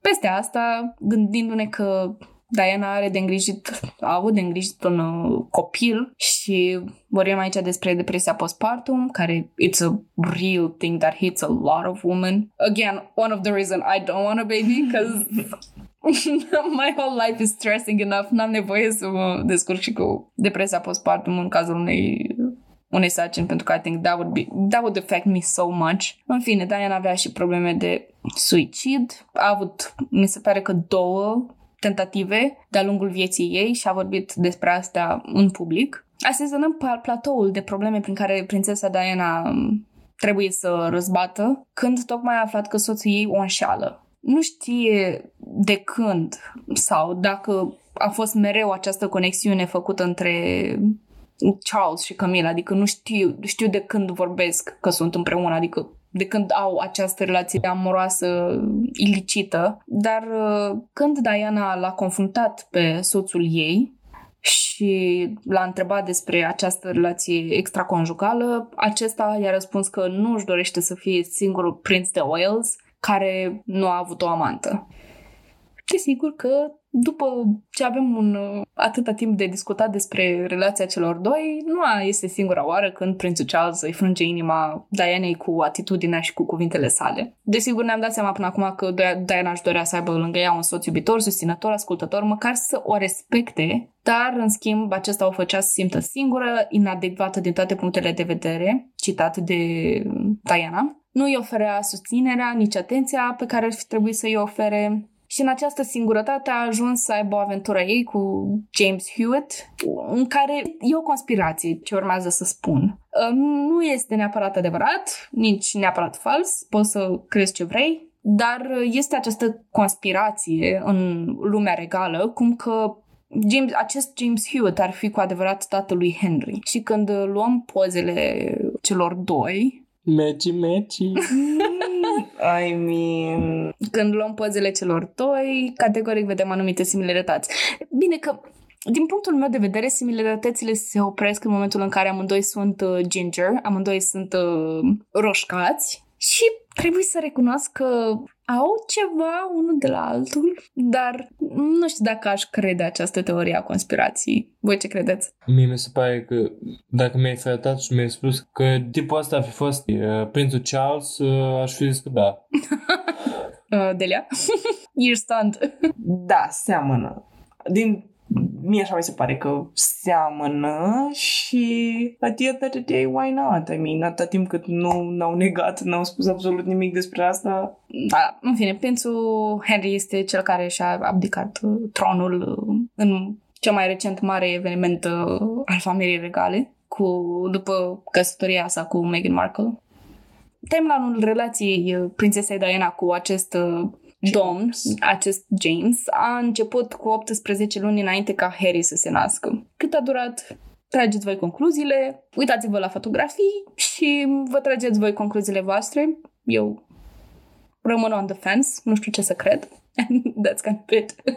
Mariajul lor a durat până în nouăsprezece nouăzeci și doi, când și-au anunțat separarea. În nouăsprezece nouăzeci și cinci a oferit către B B C acest interviu foarte outrageous pentru familia regală, în care a discutat despre singurătatea pe care o simte în cadrul acesteia. În căsnicie, a vorbit despre depresie, probleme de sănătate mentală prin care trece și a trecut. A vorbit despre relațiile extraconjugale pe care le-a avut și despre relațiile lui Charles din afara căsniciei. În punctul ăsta, publicul pur și simplu adora și avea încredere în ea suficient astfel încât să nu fie afectați că ea își înșela prințul. You will ever be queen. No, I don't. No. Why do you think that?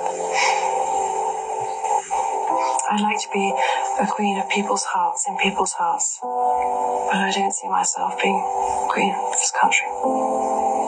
I don't think many people would want me to be queen, actually. When I say many people, I mean the establishment that I'm married into, because they've decided that I'm a non-starter. Why do you think they've decided that?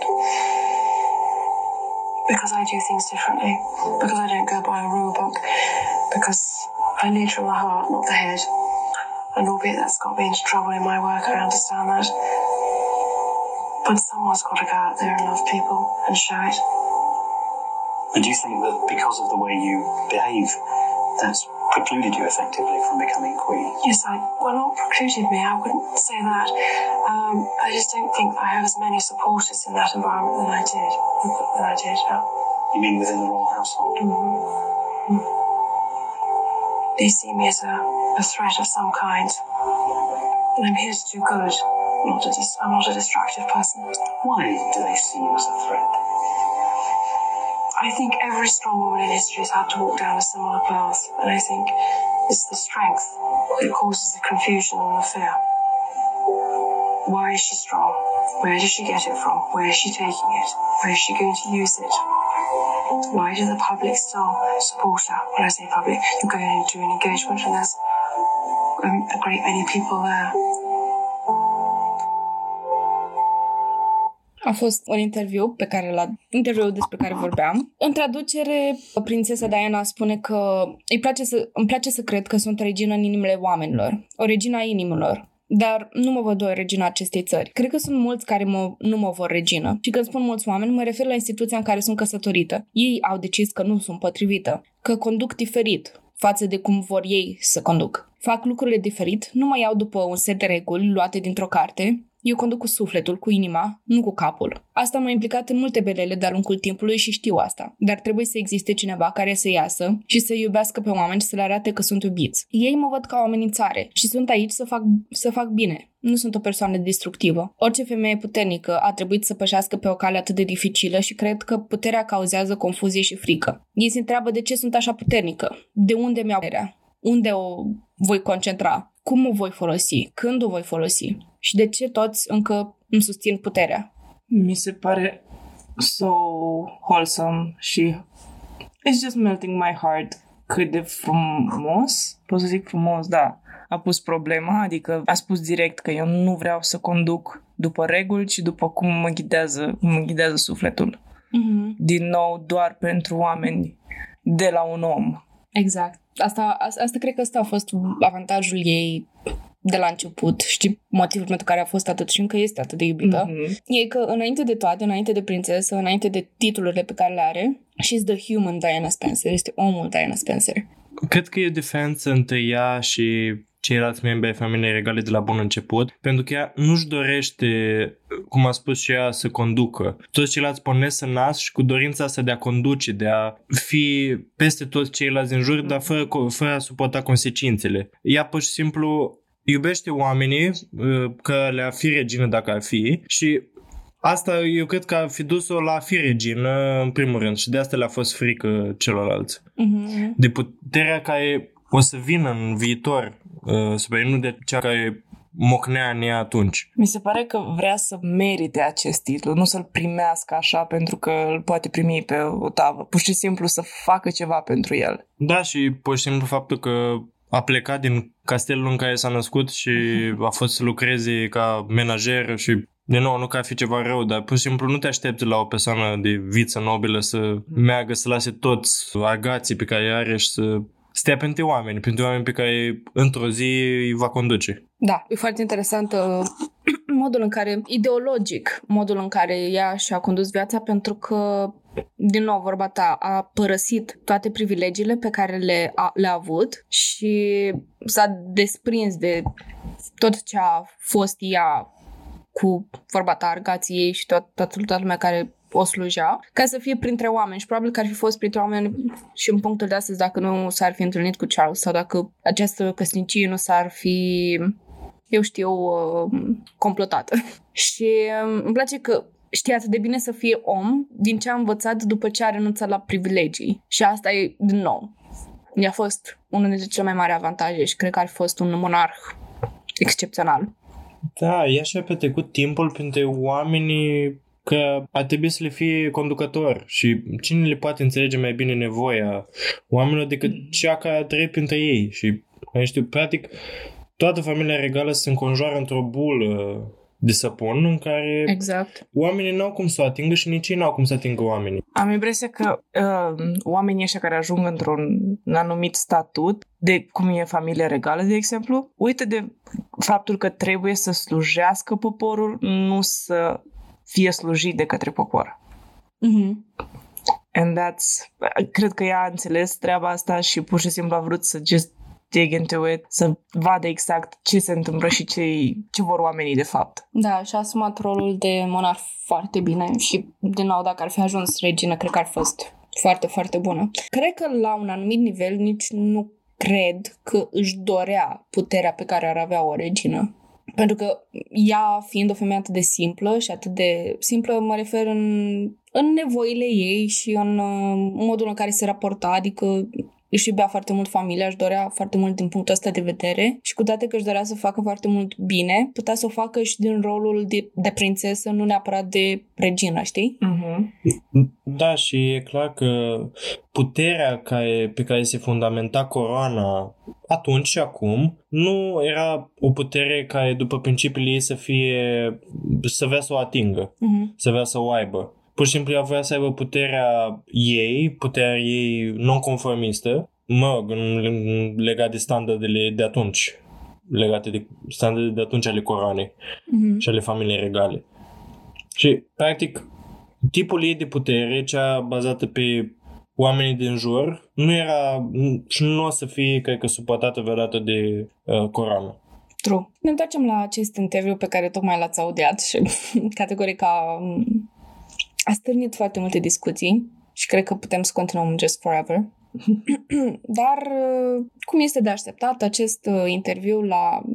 i-a rănit puțin ego-ul lui Charles, acolo unde doare mai tare, și imediat după, regina, în sfârșit, le-a dat binecuvântarea să divorțeze odată, în speranța că scandalurile din familia regală se vor mai disipa și că toată lumea se va, se va mai calma în privința dramelor.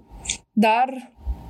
să nu credeți că Diana le-a făcut munca mai ușoară în privința asta. Familia își dorea foarte mult să controleze povestea despărțirii, dar Diana a pus piciorul în prag, cum știa să facă mai bine, și și-a lansat propria declarație despre divorțul care a, practic a șocat întreaga Anglie. Vorbim totuși, în cazul ăsta, de primul divorț regal. Nu a mai divorțat nimeni în familia regală, adică... să fi fost vorba de prinți care au divorțat sau fam- familia apropiată reginei care să divorțeze în, în cercul ei, în fine, care, persoane care sunt în linie la tron. Da, în general, observ că familia regală nu, familiei regale nu prea place hățogăra și de obicei știu că preferau să, să taie oamenii la propriu și la figura de pe lista familiei regale și da, în societatea noastră nu prea mai e acceptabil așa ceva off, deci trebuie să umbli cu hățogărea aia. În discuțiile de, despre declarațiile de divorț, termenii și condițiile ce urmează să intre în vigoare, Diana a aruncat pe masă informația că Charles a lăsat-o însărcinată pe asistenta lui Tiggy. Atenție, nu Twiggy, nu vorbim despre Twiggy acum. Și a trebuit să facă avort. Like, basically, he couldn't keep it in his pants, for fuck's sake. În fine, avocații palatului i-au cerut Dianei să-și ceară scuze pentru ceea ce a spus și, na, în fine, nu se știe ce s-a mai întâmplat după. Palatul, desigur, că a negat o astfel de întâmplare. Eu tind să cred că s-a întâmplat pentru că se potrivește tipologiei lui Charles, hai să fim serioși, și nu am decât să iau apărarea niciun fel, pur și simplu. He's, he's a disgusting man. Concluzia și informațiile rămân într-adevăr la cheremul vostru, cei care ascultați această informație, dacă credeți că, într-adevăr, Charles a avut aferuri cu alte persoane. Vă faceți ce vreți cu aceste informații. Păi mea e că e în fișa postului. Adevărat. Revenind la divorțul regal, Diana nu a lăsat palatul să se ocupe de statementul divorțului, de declarația despre divorț și până la dar, totuși până la urmă au ajuns la un consens în care Diana își pierde tri- t- titlul de H R H, adică Her Royal Highness. În română s-ar traduce Măria sa. Și ideea asta a fost foarte dezb- dezbătută. Unii spun că regina a dorit ca Diana să își păstreze titlul de Her Royal Highness și Charles a fost împotrivă, deoarece voia să-i facă Diana în ciudă. Unii spun că Charles nu prea-i păsa despre titlu și regina era omul rău din această situație. Dar din rapoarte și din părerea altor oameni și a experților în familie regală. Uh, regina chiar ținea la Diana, deci nu cred că era o problemă în menținerea titlului de Royal Highness. Oricum, asta, pierderea titlului a afectat-o destul de mult pe Diana, pentru că nu mai considera că lumea o va mai lua în serios și că nu, personalitatea ei nu va fi atât de oficială și nu va mai avea aceeași putere să facă atât de multe fără acest titlu. Și, într-adevăr, titlul de Her Royal Highness îi oferea mai multe avantaje la nivel social decât, eu știu, să îi șlefuiască ego-ul. Oricum, a fost foarte tristă după pierderea titlului, a intrat în, din nou într-un episod de depresie, a stat o vreme la pat, a spus că în tot acest timp plângea, dar a trebuit să treacă mai departe și așa a și făcut. După divorț, a trecut și Charles după multe suferințe și și-a găsit într-adevăr alinarea, alinarea în Camilla. Numai că nu era trist să-și caute această alinare, pentru că știa exact unde o să se ducă. Și în ziua de astăzi, povestea continuă cu Charles și Camilla, sunt încă împreună, s-au căsătorit. Regina nu este încântată de relație, mai ales din cauza scandalului cu înșelatul prințesei Diana cu persoana cu care a ajuns să se căsătorească după ce prințesa Diana a murit. Pentru că, într-adevăr, e o situație absolut oribilă. Și când aceștia doi, Camilla și Charles, au început relația după divorț, regina Elisabeta era reticentă, nu-i, nu-i plăcea să fie văzută în prezența Camilei, o făcea să stea singură la unele evenimente, o excludea pe aceasta în anumite situații, ceea ce e un lucru urât, dar nu o să-mi pară rău pentru asta. I'm a little biased in this, oricum. Și Camilla avea o atitudine sărăcăcioasă când vine vorba de Diana. Acum, pe, și pe bună dreptate, pentru că Diana e Este, a fost foarte iubită de public și mereu, după cum am spus și la începutul episodului, Camilla era văzută ca această vrăjitoare rea. Mereu comparațiile dintre cele două erau mai tot timpul în favoarea Dianei. Camilei nu i s-a dat niciun titlu regal și nici dreptul să i se adreseze ca Her Royal Highness. Ei s-au căsătorit, au avut o nuntă simplă, dar oficială, nu au fost cununați la, la vreo, vreo biserică Westminster sau you know, all that jazz. Nu au făcut o nuntă mare, pur și simplu s-au căsătorit. A fost o ceremonie privately. Back to prințesa Diana, în vara lui nouăzeci și șapte, tata a început să se vadă cu un bărbat în nume Dodi Fayed. Îi vom spune Dodi de acum încolo. Iar acest om este un producător de filme, fiul al unui bilionar egiptean, care i-a furat inima prințesei. Cu toate că Diana nu mai era o alteță regală, tot nu a reușit să scape de paparații. O urmăreau în continuu, o hărțuiau și situația se agrava pe zi ce trece. Mergeau în vacanță împreună și erau pe un iaht. Toată ziua a fost constant deranjată de fotografi, în timp ce își petrecea timpul cu Dodi, iar aceștia încercau să facă acea fotografie cu cei doi pentru a avea parte de ultimele bârfe din viața prințesei Diana. În noaptea de, din șapte august, Diana și Dodi trebuiau să stea la hotelul Ritz în Paris. Acolo mai erau și două inele comandate de Dodi în acea zi, livrate la apartamentul din hotel. Se presupune că Diana urma să fie cerută în căsătorie. Zvon confirmat de un prieten apropiat al lui Dodi. Desigur că nu vom ști niciodată ce s-ar, s-ar fi întâmplat. Aveau rezervări la un restaurant super exclusivist în seara aceea și cu o zi atât de frumoasă petrecută împreună, părea destul de credibil că o să fie o cerere în căsătorie în acea seară. Nu-i așa, Alex? Nu e normal, după o zi petrecută pe iaht, să faci cerere în căsătorie, nu? Dacă da. Ai comandat un inel. Evident, în paharele de șampanie. Normal! Așa se face. Și, și iese fanfara frumos așa de... Fanfara? Da, din scafandr, așa din apă. Din flautul. Alex crede în mica sirenă. Totuși era bilionar, era... Da, și bineînțeles cu multe pisici egiptene. Sfinx.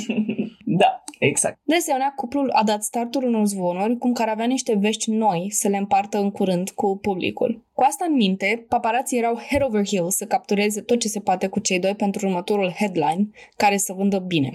Hiperventilau atunci.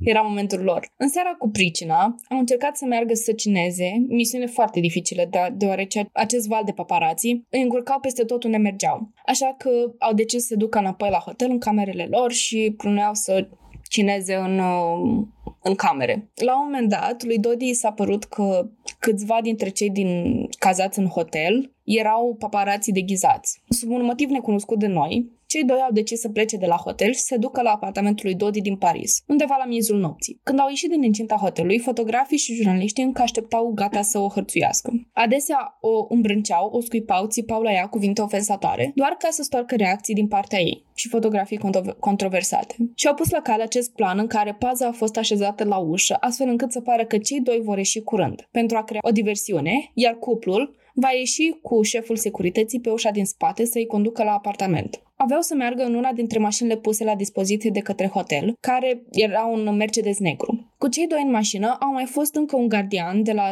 securitate care a refuzat să o lase pe Diana să plece fără o pază mai bună, mai ales că știa cât de agresivi erau paparații. Au plecat la scurt timp la miezul nopții, dar nu au rămas nedescoperiți.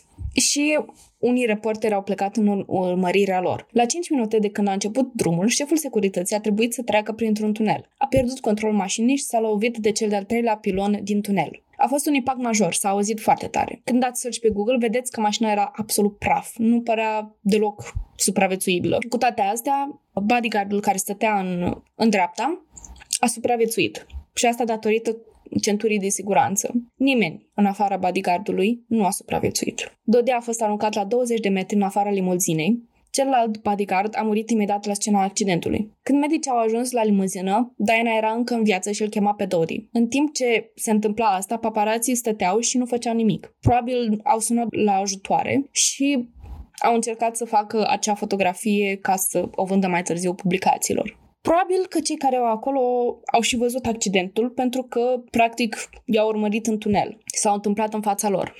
Medicul care a ajuns la scena accidentului i-au văzut pe oameni când stăteau la câțiva centimetri, centimetri de fața prințesei, făcându-i poze. Unii spun că ultimele ei vorbe au fost: "Doamne Dumnezeule, lăsați-mă în pace, lăsați-mă în pace." Mașinile, mașina era fără mițe, așa că pentru a o scoate pe Diana din limuzină au trebuit să taie, să taie fierele mașinii ca să aibă acces la ea. Protocolul de urgențe în Franța la acea vreme era bazat pe asistență imediată la scena locului. Când victima este stabilă, atunci o duc la spital. În unele doc- locuri duc victima direct la spital și acolo o stabilizează, eventual o asistă pe drum. Deci, în cazul Dianei, medicii au încercat să o resusciteze la loc. A ajuns să fie transportată la final după o oră de resuscitări la fața locului. Pe drum au oprit ambulanța de două ori pentru resuscitări și au ajuns la spital la ora două dimineața, după două ore de la producerea accidentului. Cum au ajuns la spital, au băgat în sala de, de operații și au spus că a murit chiar acolo, la vârsta de doar treizeci și șase de ani. Imediat după ce lumea a primit vestea despre accidentul de mașină și în final despre moartea prințesei, multe persoane au devenit suspicioase în ceea ce privește circumstanțele accidentului. Singurul martor este bodyguardul care a supraviețuit, doar că el era în spital cu multiple traume craniene. Practic, toate oasele feței erau sfărâmate. A intrat în comă pentru aproximativ zece zile. În aceste zece zile, toată lumea speră că își va aminti ceva din acea seară, ceva despre momentele dinainte de accident. Dar tot ce și-a amintit a fost cum a miturat în, toți în limuzină, iar atunci i s-a rupt firul narrativ. În media, varianta acceptată a fost că accidentul s-a produs din vina paparaților care i-au adus în tunel și din cauza flash-urilor camerelor sau a condusului periculos, a fost forțat acest accident, rezultând tragedia prințesei de Wales, Diana. Alte rapoarte de mai târziu au concluzionat că accidentul s-a produs din cauza șoferului care nu a condus responsabil. Se spune că avea o viteză mare de aproape o sută de kilometri pe oră și se zvonește că era și beat. Alcoolul din sânge era de trei ori mai mare față de cantitatea prevăzută de lege. El nu ar fi trebuit să lucreze în acea seară. Locuia în proximitatea hotelului și s-a dus acasă pentru restul serii. Și acolo se spune că a băut. Nu s-a așteptat să fie chemat la serviciu din nou în aceeași zi, dar a trebuit să își îndeplinească îndatoririle. Camerele de supraveghere l-au surprins în acea seară și nu părea să aibă vreo problemă de coordonare sau să fie beat. În douăzeci și patru de ore, scena accidentului a fost curățată și deschisă publicului. Familia regală a condus propriile cercetări asupra celor întâmplate la Paris și a ajuns la concluzia că accidentul nu a fost o conspirație, ci s-a produs din cauza șoferului beat, aruncând vina doar întreagăt înspre paparații. În lume există două tipuri de persoane. Există doi lupi, ca să spun așa. Cei care cred că totul a fost o conspirație orchestrată de familia regală sau de orice alt higher power, o să vedem mai târziu că există cineva, un higher power, ori crezi că a fost un accident. De obicei nu există răspunsuri de mijloc, ori ești într-o tabără, ori ești în alta. Au fost aduși în fața justiției mai mulți fotografi care au fost cercetați pentru cauzarea involuntară de omucidere. Având în vedere că limuzina mergea cu o sută de kilometri la oră și este posibil ca fotografii să fi mers la fel de repede sau chiar mai repede decât ei în tunel, un accident este foarte posibil. De asemenea, au fost câteva declarații de la oamenii din tunel și din afara acesteia care au spus că dinăuntru tunelului a ieșit o lumină puternică, mai puternică decât un flash de cameră, care l-ar fi putut orbi pe șofer astfel încât să provoace accidentul. Nimeni nu și-a putut da seama ce ar însemna această lumină puternică, având în vedere că multe persoane au văzut-o. O întrebare se ridică când considerăm ideea că nu a fost nimeni altcineva orbit în tunel ca să cauzeze un accident. Mai este acest Fiat Uno, care a lovit limuzina și a împins-o în pilon și apoi a fugit de la locul faptei. Autoritățile au găsit urme de vopsea albă pe oglinzi și pe bumperul Mercedesului și pe piesele de plastic care au fost asociate cu Fiatul în, în acea masă de fiare care a fost limuzina. Nu a fost găsită niciodată mașina în cauză și nici acel șofer nu a fost găsit cu exactitate vreodată. Au fost cu toate astea suspect, dar nu a ieșit nimic concluziv din cercetările autorităților. Vom poposi puțin peste ideea asta și vom discuta suspecții ce au ieșit din uh, cercetările mașinii Fiatului Uno. Vom vorbi despre Lee, un taximetrist care a deținut un Fiat Uno alb înainte să-l vopsească în seara tragediei în roșu și să îi înlocuiască bumperele. A fost reținut pentru interviuri, dar nu a mărturisit nimic. A refuzat cererea britanicilor de a fi interogat, iar anchetatorii francezi nu l-au deranjat mai departe deoarece i-au verificat alibiul și era la serviciu în momentul crash-ului. Vom vorbi de asemenea și de, despre James Anderson, care mi se pare mult mai interesant decât Lee. Acest James Anderson a fost un fotograf care are o multidimensionalitate în viața sa profesională. În acest suspect intrăm ușor-ușor într-o conspirație sau fiți pregătiți pentru asta. Acest om a urmărit-o pe Diana de săptămâni bune, mai ales în săptămâna dinaintea tragediei. Chiar și autoritățile cred că acest om este un spion al, al M I șase, Military Intelligence Section șase, un fel de F B I, dar al Angliei. În mai puțin de șase ore de la accident, a plecat în Corsica și nu se știe exact de ce a plecat acolo. Soția lui i-a oferit un alibi, cum că era acasă cu ea și făceau bagaje. Dar mai târziu și-a retras declarațiile. După accident și-a vopsit Fiatul și l-a vândut. A fost intervievat de poliția franceză, dar i-au dat drumul destul de repede. După asta, James Anderson se lăuda prietenilor lui care imagini foarte bune cu accidentul. Atenție, vom da detalii puțin mai grafice în următorul minut. În anul două mii, acest James Anderson a fost găsit într-un B M W ars de viu. Corpul era atât de ars și de descompus, încât autorităților le-au luat destul de mult să-și dea seama că e James Anderson. Rapoartele au concluzionat faptul că moartea lui James Anderson s-a produs din cauza focului, până la urmă s-a ajuns la concluzia că a fost sinucidere. Dar mie mi se pare și de toată situația cu James Anderson. Și una dintre tării care sunt uh, trase de păr. O să discutăm mai târziu și despre acest bodyguard care aparent era beat, dar uh, era imposibil să fost și beat și...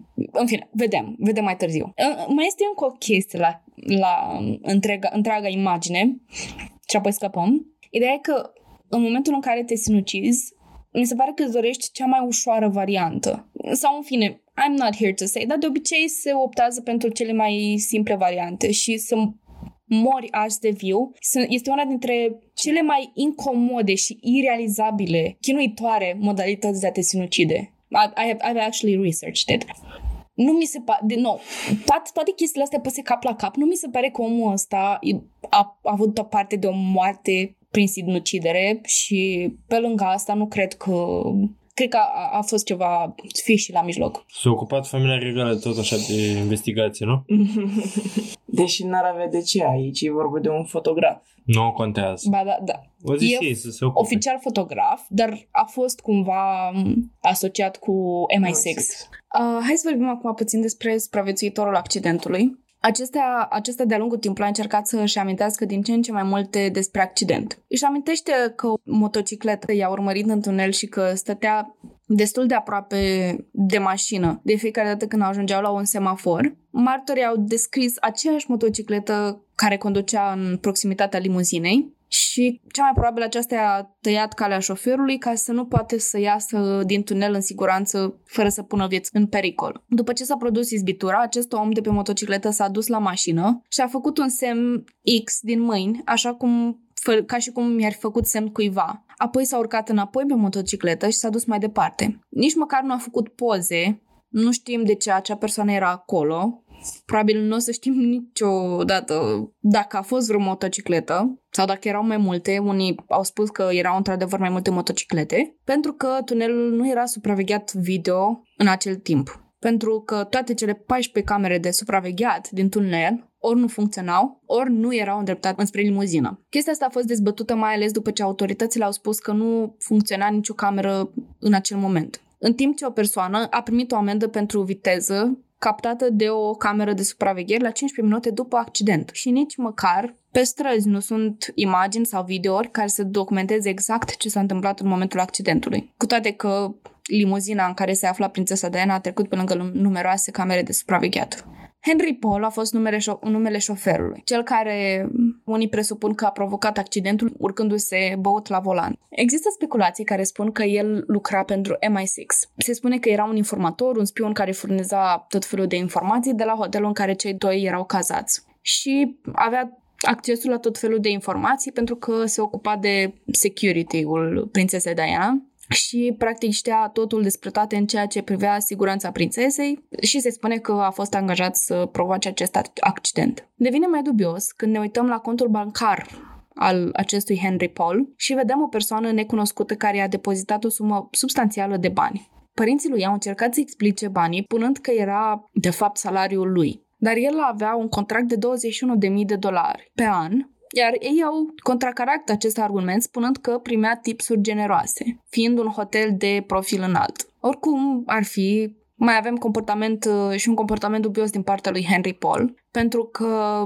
acesta nu a luat ruta directă de la hotel către apartamentul lui Dodi. De asemenea, rapoartele de autopsia lui Henry Paul au concluzionat un nivel mare de alcool în sângele lui Henry și s-a dovedit că mai lua și niște medicamente care aveau efect ca efect avers somnolența, și anume Prozacul, folosit pentru anxietate, depresie, practic un antidepresiv, și mai lua pe deasupra și tiapridan. Ambele afectează vederea, cauzează confuzie și somnolență. Au o grămadă de side effects, există o întreagă listă de foarte, foarte lungă, de efecte adverse. Familia lui insista că nu consuma niciodată alcool și dacă o făcea, nu se îmbăta. A băut câteva băuturi cu colegii lui după muncă, la barul hotelului, dar ca să ajungi la nivelul din rapoartele toxicologice ar fi trebuit să consumă înzecit numărul declarat de martori, iar băuturile să fi fost consumat pe stomacul gol. Și el mai și mâncase la serviciu. Specialiștii spun că Prozacul și tiapridanul, combinate cu alcoolul, ar fi trebuit să îi afecteze grav modul în care se mișca, ar, ar fi trebuit să meargă foarte câș, categoric ar fi fost incapabil să meargă în linie dreaptă, ca un om uh,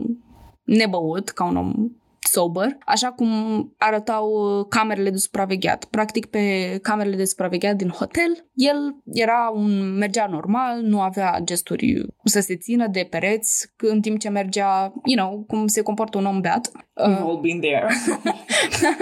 În fine, rapoartele toxicologice au arătat și un nivel enorm de mare de monoxid de carbon, atât de mare încât ar fi trebuit să fie inconștient în timp ce ar fi condus. Și cum a murit la fața locului de la impact, nu ar fi avut timp să mai respire și monoxid de carbon. Acum, de aici încolo, există două teorii și una pe care, pe care desigur am găsit-o și una care se pupă cu teoria complotului regal. Just, just hear me out. Prima teorie are în vizor faptul că rapoartele toxicologice au fost încurcate cu cele un, cu rapoartele unei victime de suicid care a murit prin o trăvire cu monoxid de carbon. Și a doua, pe care am născocit-o eu, este că familia regală avea nevoie să existe un vinovat care să fi provocat accidentul, așa că au cumpărat aceste rapoarte toxicologice și, în consecință, rezultatele lui Henry Paul, ca să dovedească că era băut, numai că medicul care a fost allegedly mituit a vrut să lase loc de interpretări și să ne, pun, să ne putem da seama că ceva era dubios în acest caz și că rapoartele toxicologice erau absolut ridicole, încât să mulțumească clientul și să ne lase și nouă loc de, de speculat. Plus că voi credeți că Dodi sau oricine s-ar fi ocupat de siguranța Dianei ar fi lăsat-o să urce într-o mașină cu un om beat, punând în pericol siguranța ei? Pentru că I highly doubt it. Cel puțin din partea lui Dodi chiar mă, chiar mă îndoiesc că ar fi acceptat să urce într-o mașină cu un om beat. Da, uh, cu siguranță teoria ta ar face un sezon foarte bun din The Mentalist. Au, mulțumesc. Cu medicul care se simțea vinovată, cum așa, nu? O... încasat un cec da, mare. Da, eu pot rău pentru Diana și o esplamă să facă pe la intoxicat cu monoxid de carbon. Da, ideea este că, din nou, dacă avea monoxid de carbon în plămâni, e clar că respirase acel monoxid de carbon înainte să moară, pentru că după ce moare nu mai e cum să ajungă dioxid de carbon acolo. Exact. Deci asta înseamnă că l-a inspirat în timp ce încă era în viață. Clar. Și în timp ce, în, cât timp era în viață, în momentele dinaintea accidentului, conducea și practic nu ar fi putut să conducă nici două, doi metri în, în siguranță dacă era intoxicat cu alcool combinat cu acele pastile și, în fine, dacă avea și intoxicație cu monoxid. Da, plus că, nu știu, nu știu exact care care e cantitatea de emisii de dioxid de carbon din cazul accidentelor ăsta. Adică nu știu dacă arderea mașinii sau așa ia chiar atât de repede dioxid de carbon din... ia chiar atât de repede oxigenul din mașină și practic poți să mori intoxicat înainte să mori din cauza accidentului. Dar mai ales că la un moment dat sunt, mașina fiind făcută zob, sunt găuri prin care poți să intri oxigen. Mm-hmm. Și de asta și focul să amplifică. Și chestiile astea cu...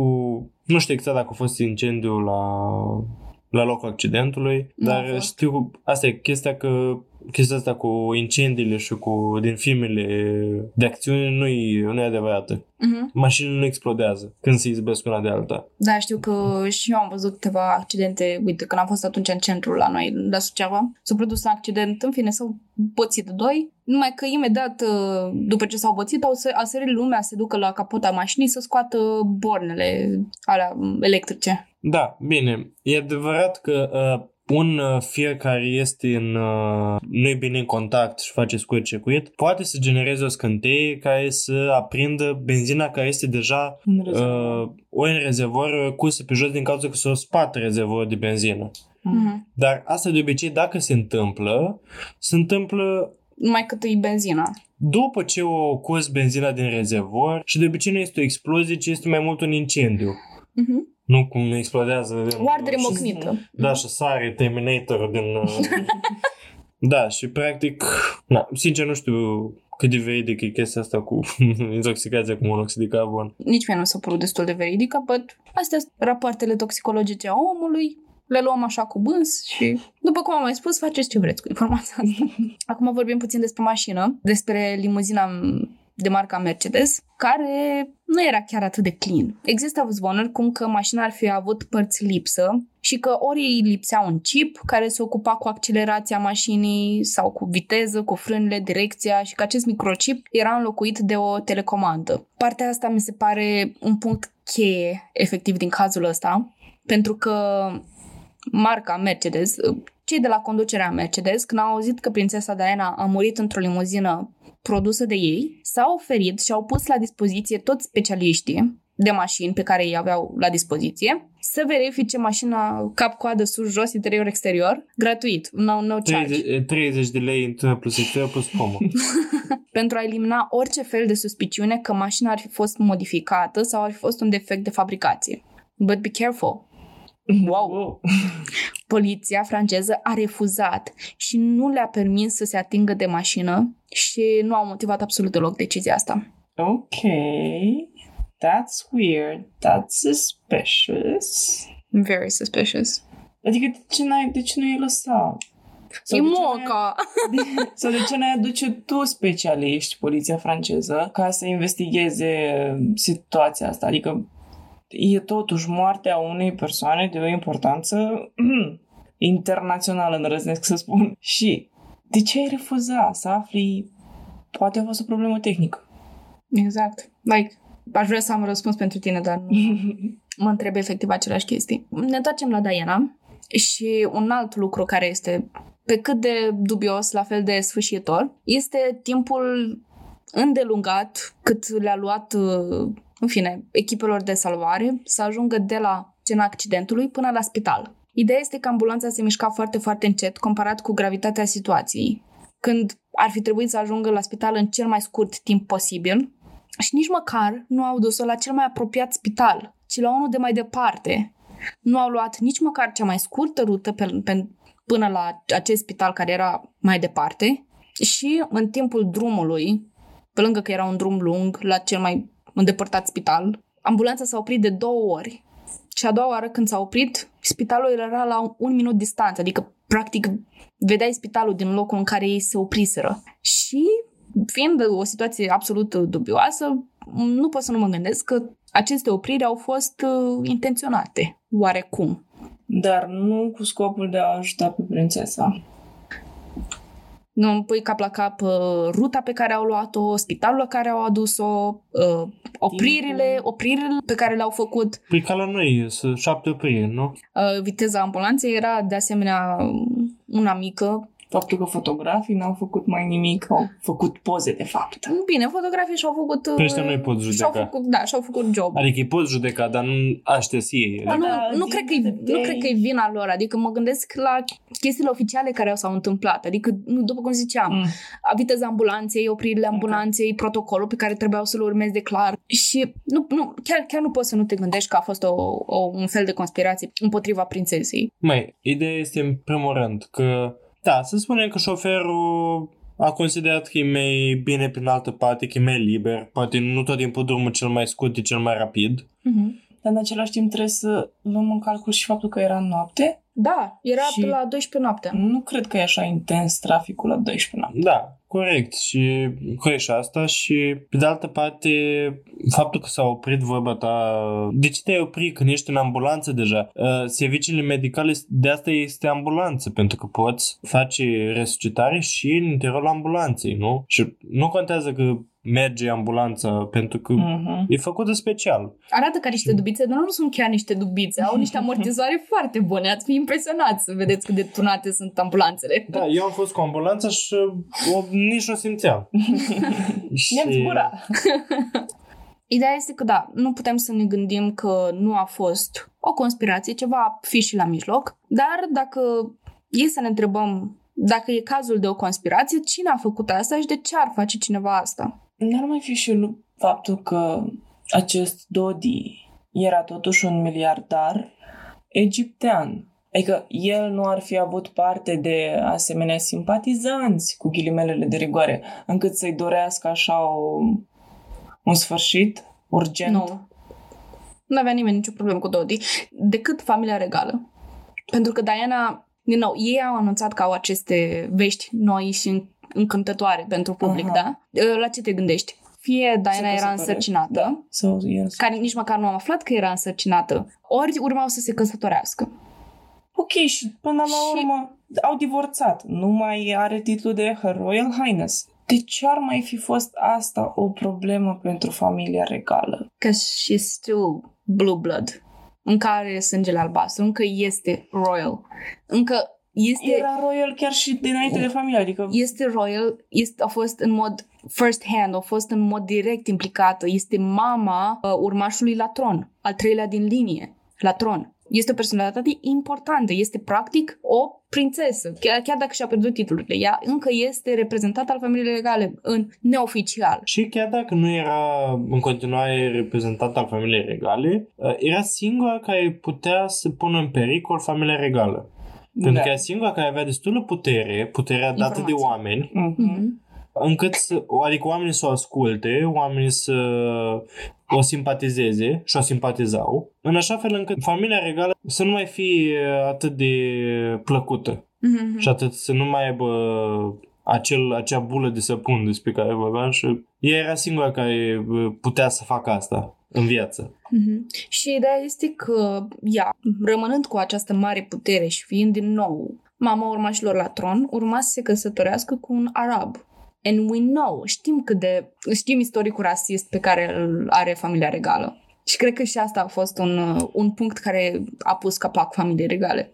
Sau mă gândesc acum la interviurile pe care le-a dat pe ascuns.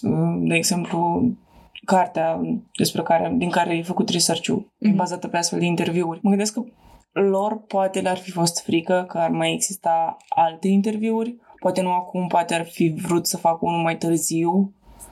Și din nou dând niște detalii care ar scădea simpatia familiei regale. Da, da ideea e că Ea era o sursă constantă de umiliri pentru familia regală.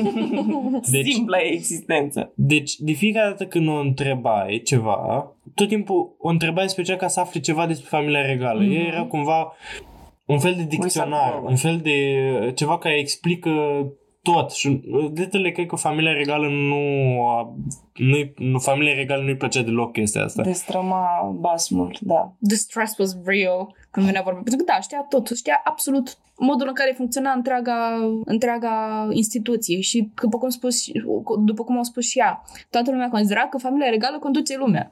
Au ieșit de ea și au spus că the establishment I was married into, instituția în care m-am căsătorit sau nu instituția familie. Care, exact. Aici au început să pună niște semne de întrebare cu privire la ce se întâmplă, adică sunt două chestii total divizate. Cine sunt acești oameni care ne conduc deghizați ca familia regală? Și avem și din nou și interviul, inevitabil ajungeam la interviul cu Oprah Winfrey și cu Harry și Markle și Meghan, interviul celor doi care au spus că instituția e o chestie diferită cu familia. Nu se pupă, nu, doar pur și simplu deghizați, o prezență umană, dar în spate se întâmplă mult mai multe și sunt sigură că au mai multe informații decât au lăsat să intre în, în acel interviu, dar... Da, și legat de faptul pe care l-ai amintit tu mai înainte, cu dacă cineva a fost, a fi vrut să-l omoare numai pe Dodi, nu cred că a fi omorât o întreagă mașină cu oameni. Ci pur și simplu da. L-a fi găsit odată în, în altă parte. Nu trebuie să omoare toată familia. Eu zic că pur și simplu nu le pasă pe cine omoară atâta timp cât persoana targetată este eliminată. Mm, Eu zic da, că nu le pasă de casualties, nu le pasă de plebea care moar pe lângă. Dar cred că... tocmai că asta nu este neapărat o plebe, pentru că să zicem că a fi vrut să-l omoare pe Dodi. Ok. Da? De ce să riști tulburări din astea internaționale legate de moartea Dianei dacă tu vei doar să omoare un milionar din Egipt? Letele, cred că persoana importantă din toată mașina era de fapt Diana. Uh-huh. Nimeni n-a fi riscat să intre în mai mari probleme cu moartea Dianei doar pentru încercarea de a omorâ un, un milionar, un om de afaceri egiptean. Uh-huh. Pur și simplu, un om singur, nu îți sui în cap toată Anglia, toată, toată comun, comunitatea regală internațională. Uh-huh. Nu. Îți mai pun o întrebare. Tu crezi că dacă familia regală ar fi conspirat într-o într-al ucide pe Dodi, crezi că Diana n-ar fi ieșit public mm. să spună că e posibil să fi fost ceva dubios cu Dodi? Sau cu moartea lui Dodi? Așa, sau... acum toată lumea spune că e ceva dubios cu moartea Dianei. Da, da, they did damage control. Adică au, au ieșit, au făcut investigația aia cum au făcut-o ei și au ieșit că omul ăla era beat la volan. Aia e, s-a întâmplat. Și eu... au trecut mai departe cu viețile lor pline de sclipici. Eu nu cred că ea fi avut ce să spună dacă Dodi s-a fi izbit el singur într-un stâlp când venea la serviciu. Pur și simplu a făcut spune că o pierdut controlul mașinii și s-a izbit. Lidere, nu cred că ea ar fi avut ce să spună pentru că nu ar fi avut dovezi. Da, dacă l-ar fi văzut venind pe ea și... Dintr-o dată. Dintr-o dată mașina să explodează, da. Dar să spunem că nu, bănuiesc că nu erau inseparabili. Câteodată Dodi era și singur. Da. Cu șoferul lui, cu așa. Și pur și simplu, același șofer care o du- i-a dus pe toți putea să fie șoferul care îl ducea numai pe Dodi la o întâlnire sau la oriunde. Nu, adică eu tot cred că dacă Dodi ar fi murit și Diana ar fi supraviețuit, cred că Diana i-ar fi, ar fi would call, ar, ar fi pus ceva presiei sau ar fi... L-ar fi ridicat, ar fi ridicat niște semne de întrebare în jurul oamenilor. Dar mai mult de atât nu putea face și asta au făcut și în general toată presa de după, chiar și în cazul moții Dianei. Mm-hmm. Presa de după, uite că noi suntem ultimii dubioși care... Suntem conspiraționiști, suntem lunatici că vorbim despre o conspirație a prințesei Diana. Ce vrei să spui? Diana a murit pentru că ăla s-a urcat beat la volan și atât. Asta este varianta oficială. Și nu există deocamdată ni- nicio dovadă decât circumstanțială că Diana a murit în urma unei conspirații. Decât ceea ce au ieșit în fine. Vom mai vorbi de niște, despre niște dosare, despre prințesa Diana care... Din nou, nu știm ce se află în acele dosare sau ce au urmărit M I șase în dosarele alea. Avem tot felul de situații care s-au întâmplat la locul faptului, care sunt dubioase și ne fac să ne gândim că sunt conspirații. Dar, în mod oficial, Diana a murit din cauza unui om care era în stare de ebritate la volan. Acum vorbim despre M I șase. Am fost un fost uh, angajat la această instituție care a decla- declarat că o monitoriza pe prințesa Diana foarte aproape și că avea într-adevăr un informator, uh, un informator, un spion în hotelul Ritz și crede că Henry Paul a, f- a fost acela. În nouăsprezece nouăzeci și doi i s-a arătat planurile unui accident identic cu cel prin care prințesa Diana a trecut și că era un plan de asasinare a unui lider de naționalitate sârbă. Implica utilizarea unui flash puternic într-un tunel care să cauzeze acest accident. Am mai spus că, că se foloseau destul de des lumini puternice pentru cauzarea accidentelor, fiind o practică destul de, de des întâlnită în, în M I șase pentru asasinate. Uh, multă lume era deranjată de existența prințesei Diana și în mare parte era deranjată de proiectele ei pe care le, le derula. Iar unul dintre aceste proiecte de profil înalt despre care vorbeam era să oprească asasinatele prin bombe plasate sub pământ și să interzică plasările unor astfel de bombe ca și tactică de război. Știi că se plasează niște bombe sub pământ, fie teren în minat. Deșerturi, da, exact, teren minat. În, în discursul pe care îl ținea prințesa Diana au spus că ea personal s-a dus la astfel de teren minat, la astfel de terenuri minate și au călcat pe astfel de terenuri și, într-adevăr, nu ai cum să-ți dai seama că ești pe un, așa, un astfel de loc. Nevinovaților care ar putea muri din cauza asta ar fi mult mai mare decât...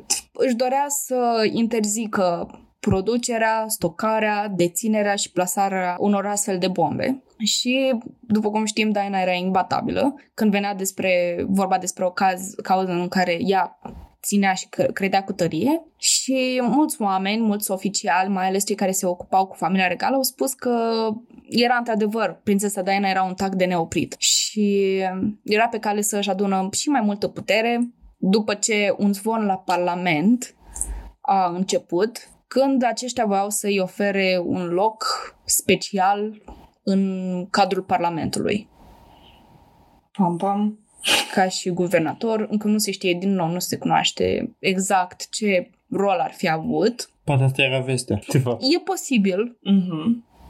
Dar nu vom ști niciodată. Dar știm că acest rol i-ar fi dat atât de multă putere și politică și diplomatică, pe lângă gărzi de corp foarte puternice care nu ar mai fi prezentat uh, o, o parte costisitoare din propriul ei buget și, desigur, care erau inevitabile cu toată această cohortă de paparații care o agresau constant. Plus că în această ipostază a putut face mai multe pentru cauzele în care ea credea. Și este posibil ca M I șase să fi uh, avut o problemă cu ea luând asupra ei atâta putere, pentru că era deja o cauză a problemelor în tactici militare, când vorbim din nou despre terenurile minate și reușita ei să baneze până la urmă astfel de practici. Deci a reușit în ceea ce și-a propus. În nouăsprezece nouăzeci și nouă a ieșit către publicul larg că Agenția de Securitate Națională Britanică avea vizorul asupra Dianei și că Agenția de Inteligență sub Departamentul de Apărare U S avea un dosar foarte strufos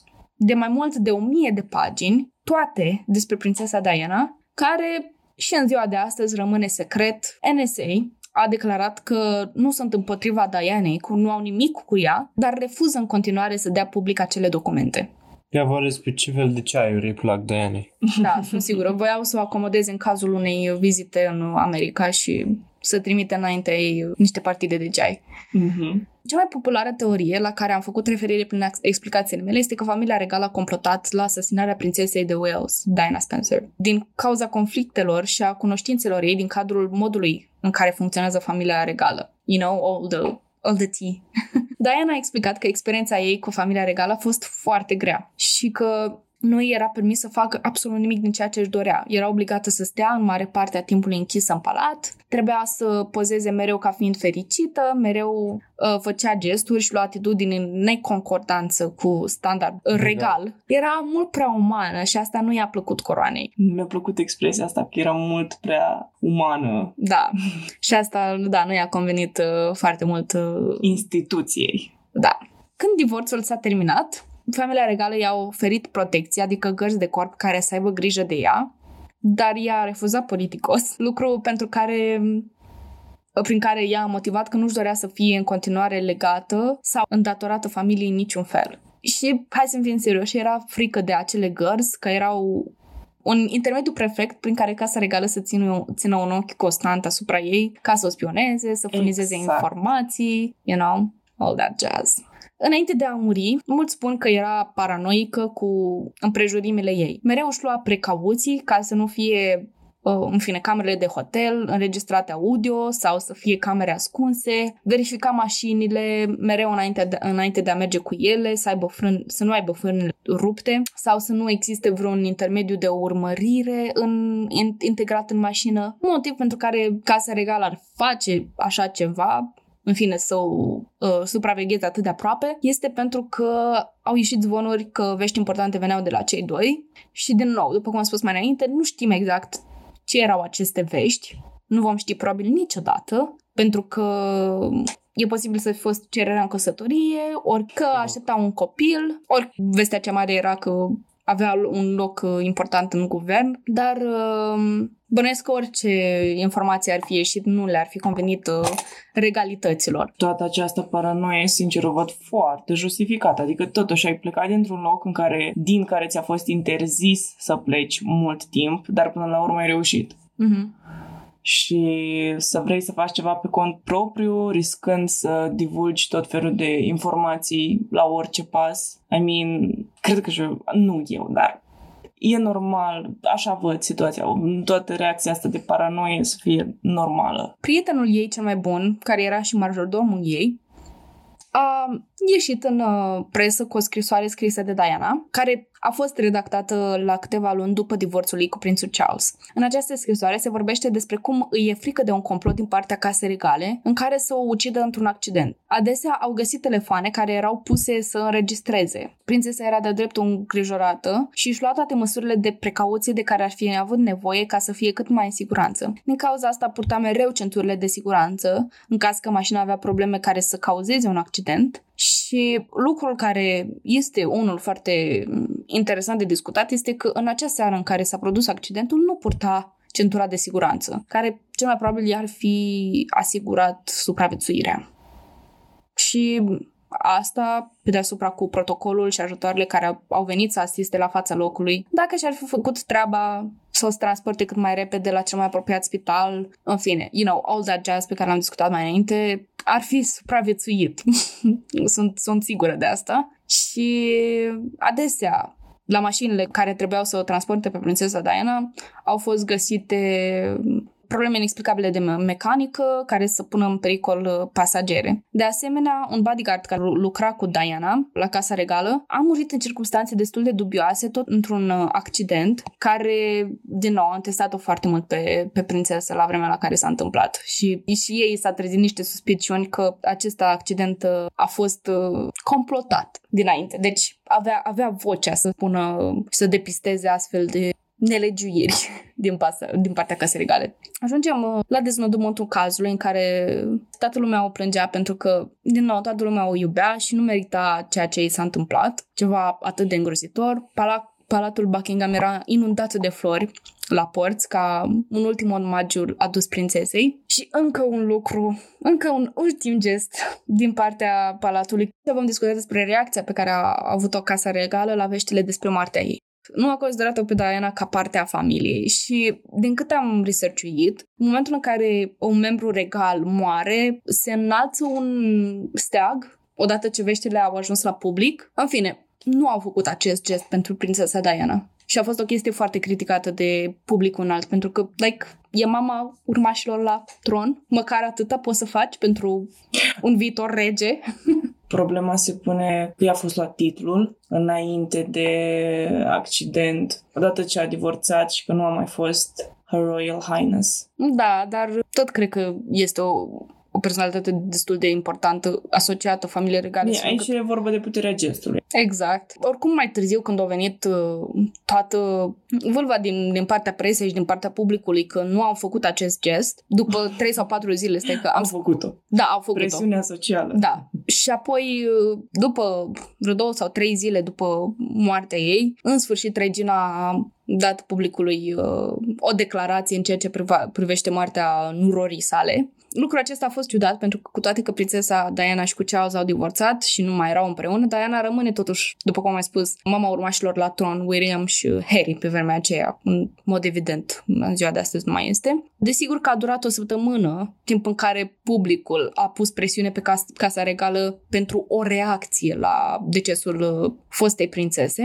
și, în, în fine, după o săptămână au ridicat steagul în cinstea ei, au dat mai departe declarații despre, în fine, declarația reginei despre moartea Dianei și totul abia după o săptămână de la decesul Dianei, cu o zi înainte de înmormântare. Înmormântarea ei a fost pe șase septembrie și toate gesturile astea mi se pare că au făcut-o pur și simplu de, de dragul publicului, pentru că era o presiune atât de mare pe ei. Dacă ar fi fost din suflet, ar fi făcut-o mai devreme. Tatălui Dodi crede că accidentul a fost atent plănuit de tatălui Charles, prințul Philip. Chiar i-a spus pe nume, deci ar complota socrul moartea nurorii sale, tocmai din cauză că Diana ar fi însărcinată cu copilul lui Dodi. Tatălui Dodi susține că a primit vestea de la Diana că ar fi însărcinată.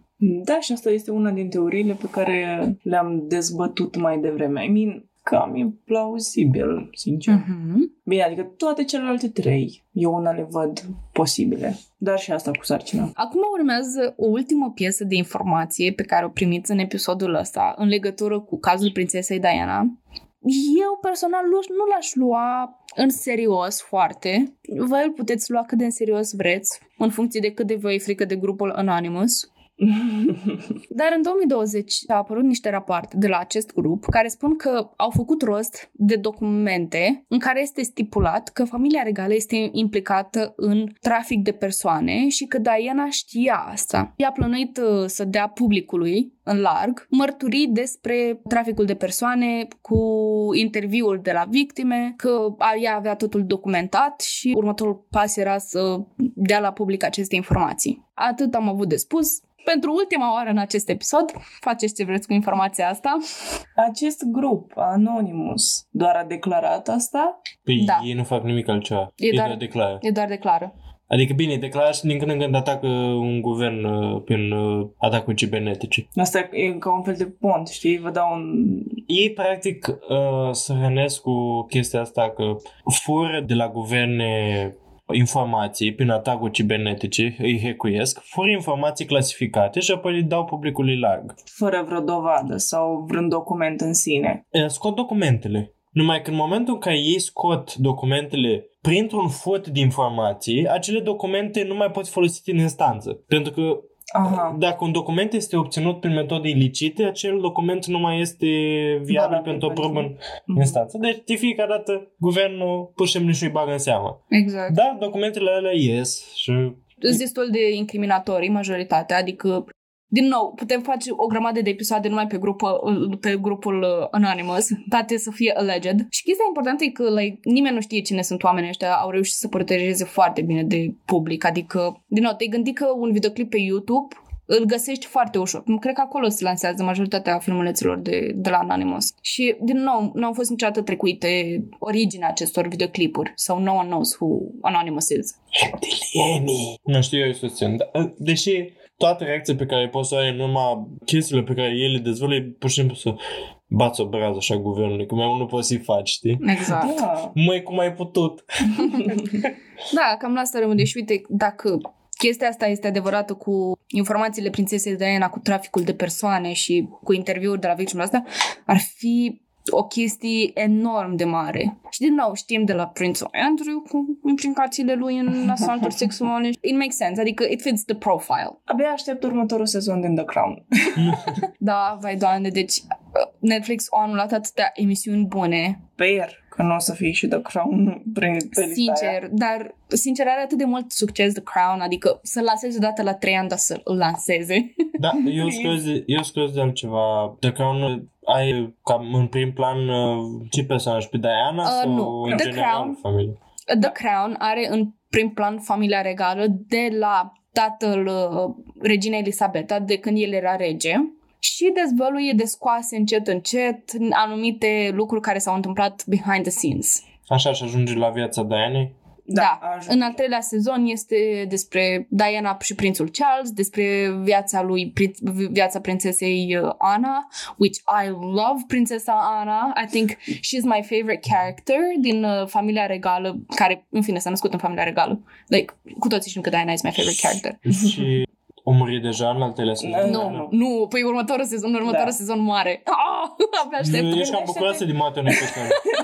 Gândește-te la un veac de singurătate. E asemănător. Începe cu începutul unei familii, bine, nu e chiar început familiei, dar nu, nu e un personaj principal în sine, ci întreaga familie. Da, ok, poate unei familii. Mm-hmm. Exact. Mi-a plăcut foarte mult în ultimul sezon, al treilea sezon care a ieșit, depictează momentele în care Diana era la palat și în același timp era la putere și Margaret Thatcher și, sincer, nu știam cine era Margaret Thatcher până m-am uitat la serialul ăsta. Shame on me, shame on me, dar, uh, like, that woman is a whole deal. Și, din nou, mi se pare, bine, un punct de unde să începi cu să te documentezi despre familia regală, despre Margaret Thatcher, despre Churchill. Oh my God!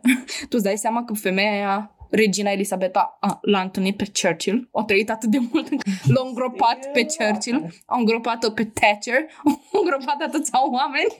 Măi, ai... Câtă bucurie! Dar e amazing cât a reușit să-ți supraviețuiască. Măi, au fost modelul în omul vitruvian al lui Da Vinci. Ia și Iliescu acum, hai să ajungem și la cuplu, celelalte. Cuplu... Fatal. Dacă vreți să începeți cu The Crown, vreau să țineți minte că este totuși un spin-off dramatic la ceea ce s-a întâmplat în, în familia regală, adică nu luați totul chiar atât de factual precum este. Uite, spre exemplu, în serial sunt două scene principale care, uite, pe mine m-au marcat foarte mult. Este scena în care prințesa Diana a performat pentru prințul Charles un dans, am uitat exact care era. Balet sau dans contemporan? Cred că era dans contemporan. Uh-huh. Și, în fine, acesta nu o apreciat, dar a doua zi, tot de aniversarea lor sau de ziua lui, tot așa, Diana, allegedly, pentru că asta nu se știe dacă s-a întâmplat în viața reală. Chestia cu dansul s-a întâmplat, dar uite, chestia asta cu cântatul, nimeni nu știe dacă s-a întâmplat cu adevărat sau nu, dar serialul, serialul îi depictează că asta s-a întâmplat și nu a apreciat prințul Charles ce, ce a făcut Diana pentru el. Păi să ne zică prințul Charles.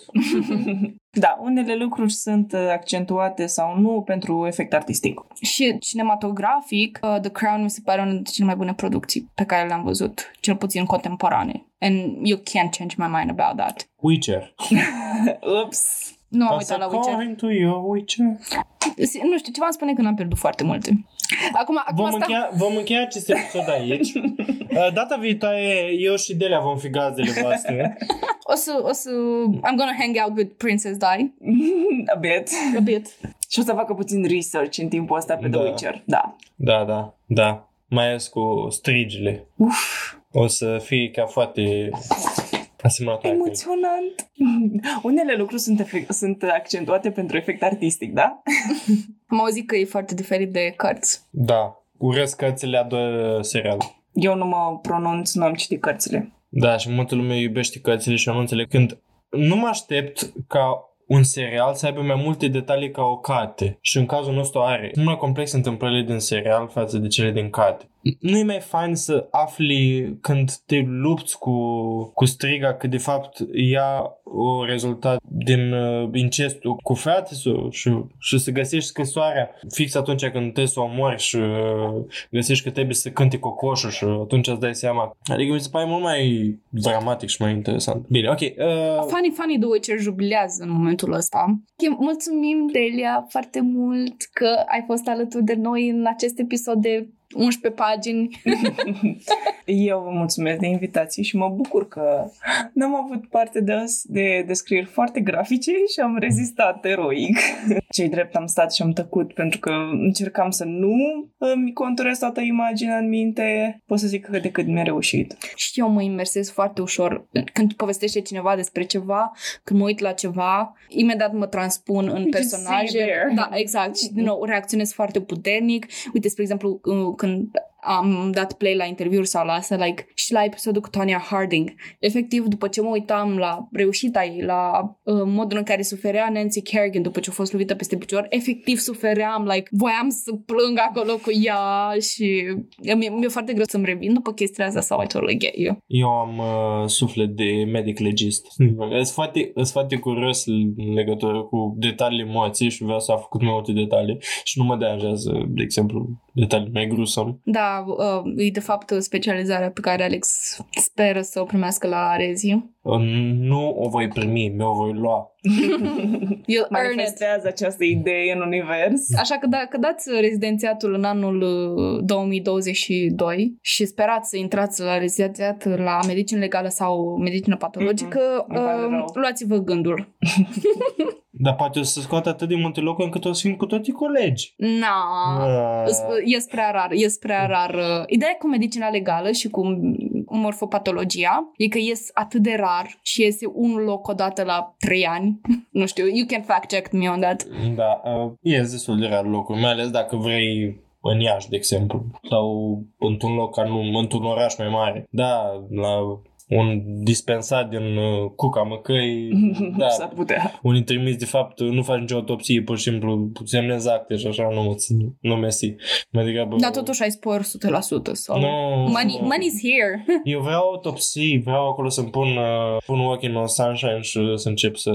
Căști, căști. Da, da. Mulțumim ție, celor care asculți asta. Mulțumim că ați rezistat până, până aici. Sper că v-a satisfăcut uh, episodul ăsta. E un, un caz cu profil înalt, la fel ca și O J Simpson. Vă invităm și la celelalte episoade, care sperăm să vă fie tot așa pe, pe plac și să vă țină tot așa pe marginea scaunelor. Sau paturile, sau meselor. Vă așteptăm atunci. Și să nu uitați să ne spuneți dacă v-a plăcut de Delia, ca să mai invităm și la următoarele episoade. It's I'm... mandatory.